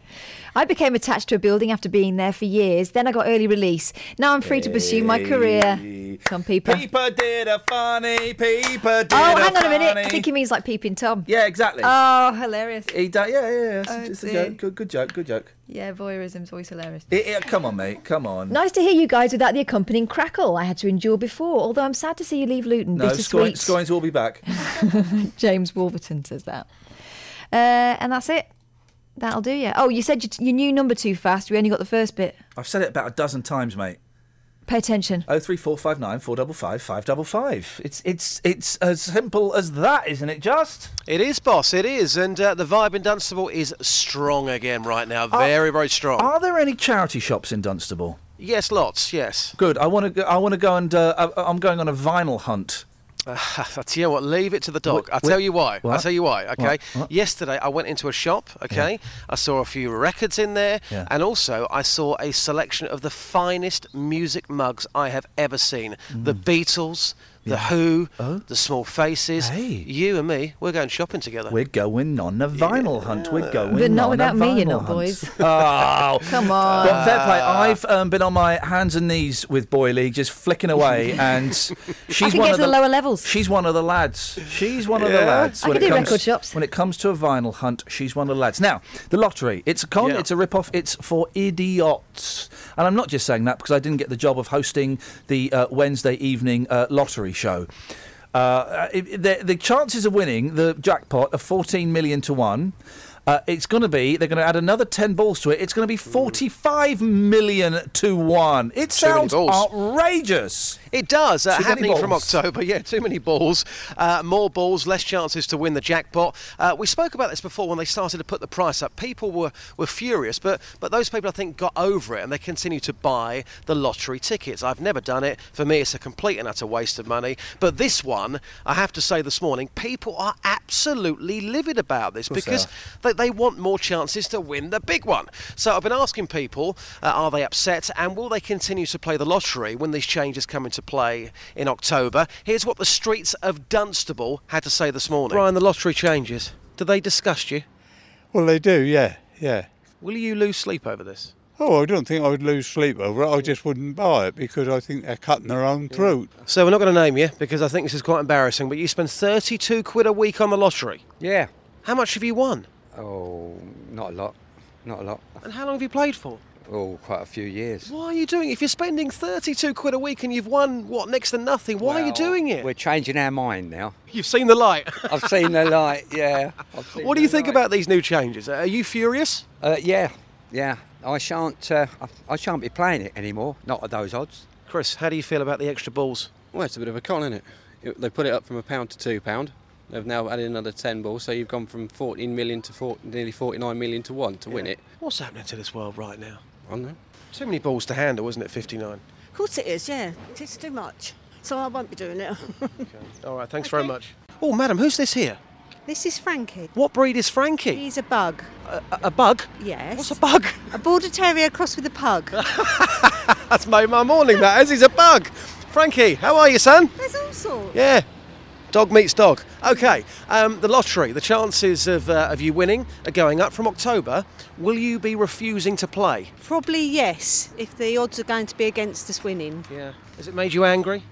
Very angry because the it's it's not giving the, the normal people a chance to win any money. Well, no, it is. If the odds are going to be against us winning, the odds at the moment are 14 million to 1. The odds Yeah, are, by yeah. the very definition of it being a lottery, against you winning. But people at the moment, they, they can they can see that dream in the distance. One day it might happen. With these odds, they're thinking it's never going to happen. That's Well, it's the big difference. But it's it's but it's never going to happen anyway. Yeah, but look at the odds now compared to what they're going to Yeah. be. P- people at the moment will buy that as a fantasy. Uh, it, going into October, I think you know most people looking at those odds will never buy a ticket because I think it's Here's- never, ever, ever going to Here's happen. Here's my prediction, right? Mm. The first week that they add the extra 10 balls, Yeah. they sell more tickets. They will sell more tickets. Yeah, I think I'll go along with that. Yeah. They will they will sell more tickets. I- Is, that right, Kiri? Um, yes, yes. So, morning, Iain and Justin. Good morning. Morning. How are you? Yeah, very well, very well indeed. Good. Um, I do the lottery with work. We do ten pounds a month, and it's psychological because God forbid they won and I didn't, I'd have to stay at work and they'd all finish. That's a good point, well made actually. Very, so very we we've done five. I think we've done five months now. There's thirty of us, and we got five hundred and ten pounds. So I got a seventeen pound payout yesterday. Right, and how much have you invested in it over the years, Kiri? I used to do it through direct debit on, Oh. um, but years ago, Oh, and then I just thought that was pathetic, so I stopped. Yeah. And then there's work, and now I haven't done it for years, but because work do it, as I said, I just don't. I'd just rather win the Do you- lottery than stay at work. Do so- you know that work are actually putting that money in, or are they siphoning it off, uh, and the boss is turning up in a posh? well, I tell you that what we've not had for a long time, just we've not had one of those stories where a syndicate at work wins twenty three million quid, Yep. and the guy that forgot to pay his um, two pound subs because he was away Yep. in, in uh, Crete Yep. um, takes them to court to get a Well, bit of it. Do you remember that time that there was somebody who was in hospital and uh, that they went into do, hospital for yeah. six months Uh. And for, for those six months he didn't pay him because he was in hospital. He was seriously ill, been paying him for years. They won and I think he didn't get a penny. Yeah, it was good. awful. No, it's, it serves him right. Serves him right. Kerry, is that what you called in for? Or did you have something you wanted to say? Oh, well, thank you. no, well, I hope you have a good time at your new building, and I hope that Justin didn't ask for the move just because he feels that I stalk him. No, no, not at all. I have to say, I've met you, Kiri. You're, you're an attractive lady. You're an intelligent lady. But just not what- for but- me. but- I know what's going on here. He, he's moving away to save himself from the inevitable falling in love with Kiri. Yeah, Yeah, geographicals have don't to- work. I have to say, my son didn't pick me up, did he, Justin? No, When he no. saw. Well, Kiri, listen, you're a little bit stalkery, so we'll say bye bye. We'll give you Justin's number. You can carry this on off air. Thank you very much indeed, Kiri. Justin, uh, uh, Justin, excellent stuff. See you in a little Thank bit. you, boss. See you soon. Ta ta ta ta. Um, oh, pl- Iain, please do a new feature called Dog Meets Dog, where Justin meets different types of dogs. It's got legs. Yeah, six. Hey! Go us. Go us. Shall we? Um, yeah, we might as well. Travel news for beds, cards, and bucks. BBC Three Counties Radio.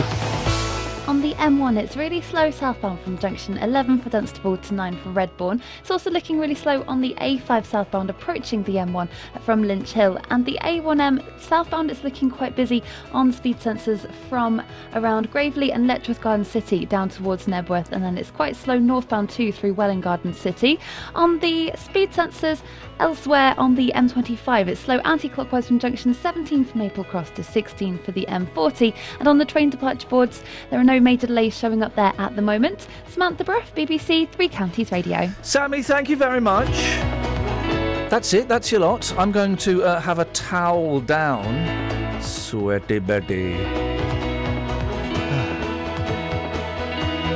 Oh, by the way, don't forget, there's uh, we do a podcast and stuff. If you go onto iTunes and type in Iain Lee, it pops up on the computer and everything, and you can download it. How cool is that? Just go onto iTunes, type in Iain Lee, see what pops up, add it to your computer, your iPad, your iPod, your iPhone, I don't care. Right, that's it. That's your lot. Back tomorrow at six. Till then, from us, ta-ta. Local and vocal across beds, herts, and bucks. This is BBC Three Counties Radio. Thank you, Iain. Good morning. Welcome to the JVS show. I'm Jonathan Vernon Smith. It's Wednesday, it's nine o'clock, and on today's big phone in, do you think Chris Evans is the right man to replace Clarkson on Top Gear? He said he hadn't been asked, and he ruled himself out. But Chris Evans has now been announced as the new host of Top Gear. The BBC radio presenter and former host of TFI Friday has signed a contract keeping him on the show for the next three years. Evans is known as a car collector and enthusiast, but his appointment has not been welcomed by everyone, with some on Twitter saying they'll not watch the show and they'll wait for the next Clarkson programme elsewhere instead. Well, I want to hear from you this morning. Do you think Chris Evans is the right man to replace Clarkson on Top Gear? Pick up the phone, give me a call now on our new number. It's 03459 455 555. This is the JVS show. On BBC Three Counties Radio. So I'll take your call in just a second. But first, let's get the latest BBC News. Here's Simon Oxley. The headlines rise in sex offences against children, cyclists seriously injured in Welwyn Garden City, and Watford to start Premier League season away to Everton. BBC Three Counties Radio. The number of alleged sexual offences against children recorded by police has risen by more than a third in a single year. Figures compiled by the NSPCC show that 31,000 crimes were reported in the 12 months to April 2014, although the charity believes the actual level of abuse is much higher. Over the year, there were 285 incidents in Bedfordshire, 857 in Hertfordshire, and nearly 1,500 in the Thames Valley, which includes Buckinghamshire and Milton Keynes.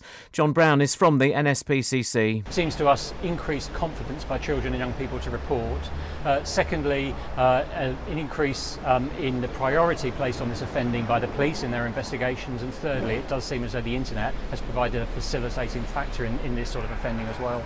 Police in Welwyn Garden City are appealing for witnesses after a cyclist was seriously injured yesterday evening. It happened at around 6 pm on the A1000 Checkers at the junction near to Ascot's Lane. A black Ford Fiesta being driven by a 39 year old woman from Welwyn Garden City was in collision with the 28 year old male cyclist. He was taken to the Royal London Hospital.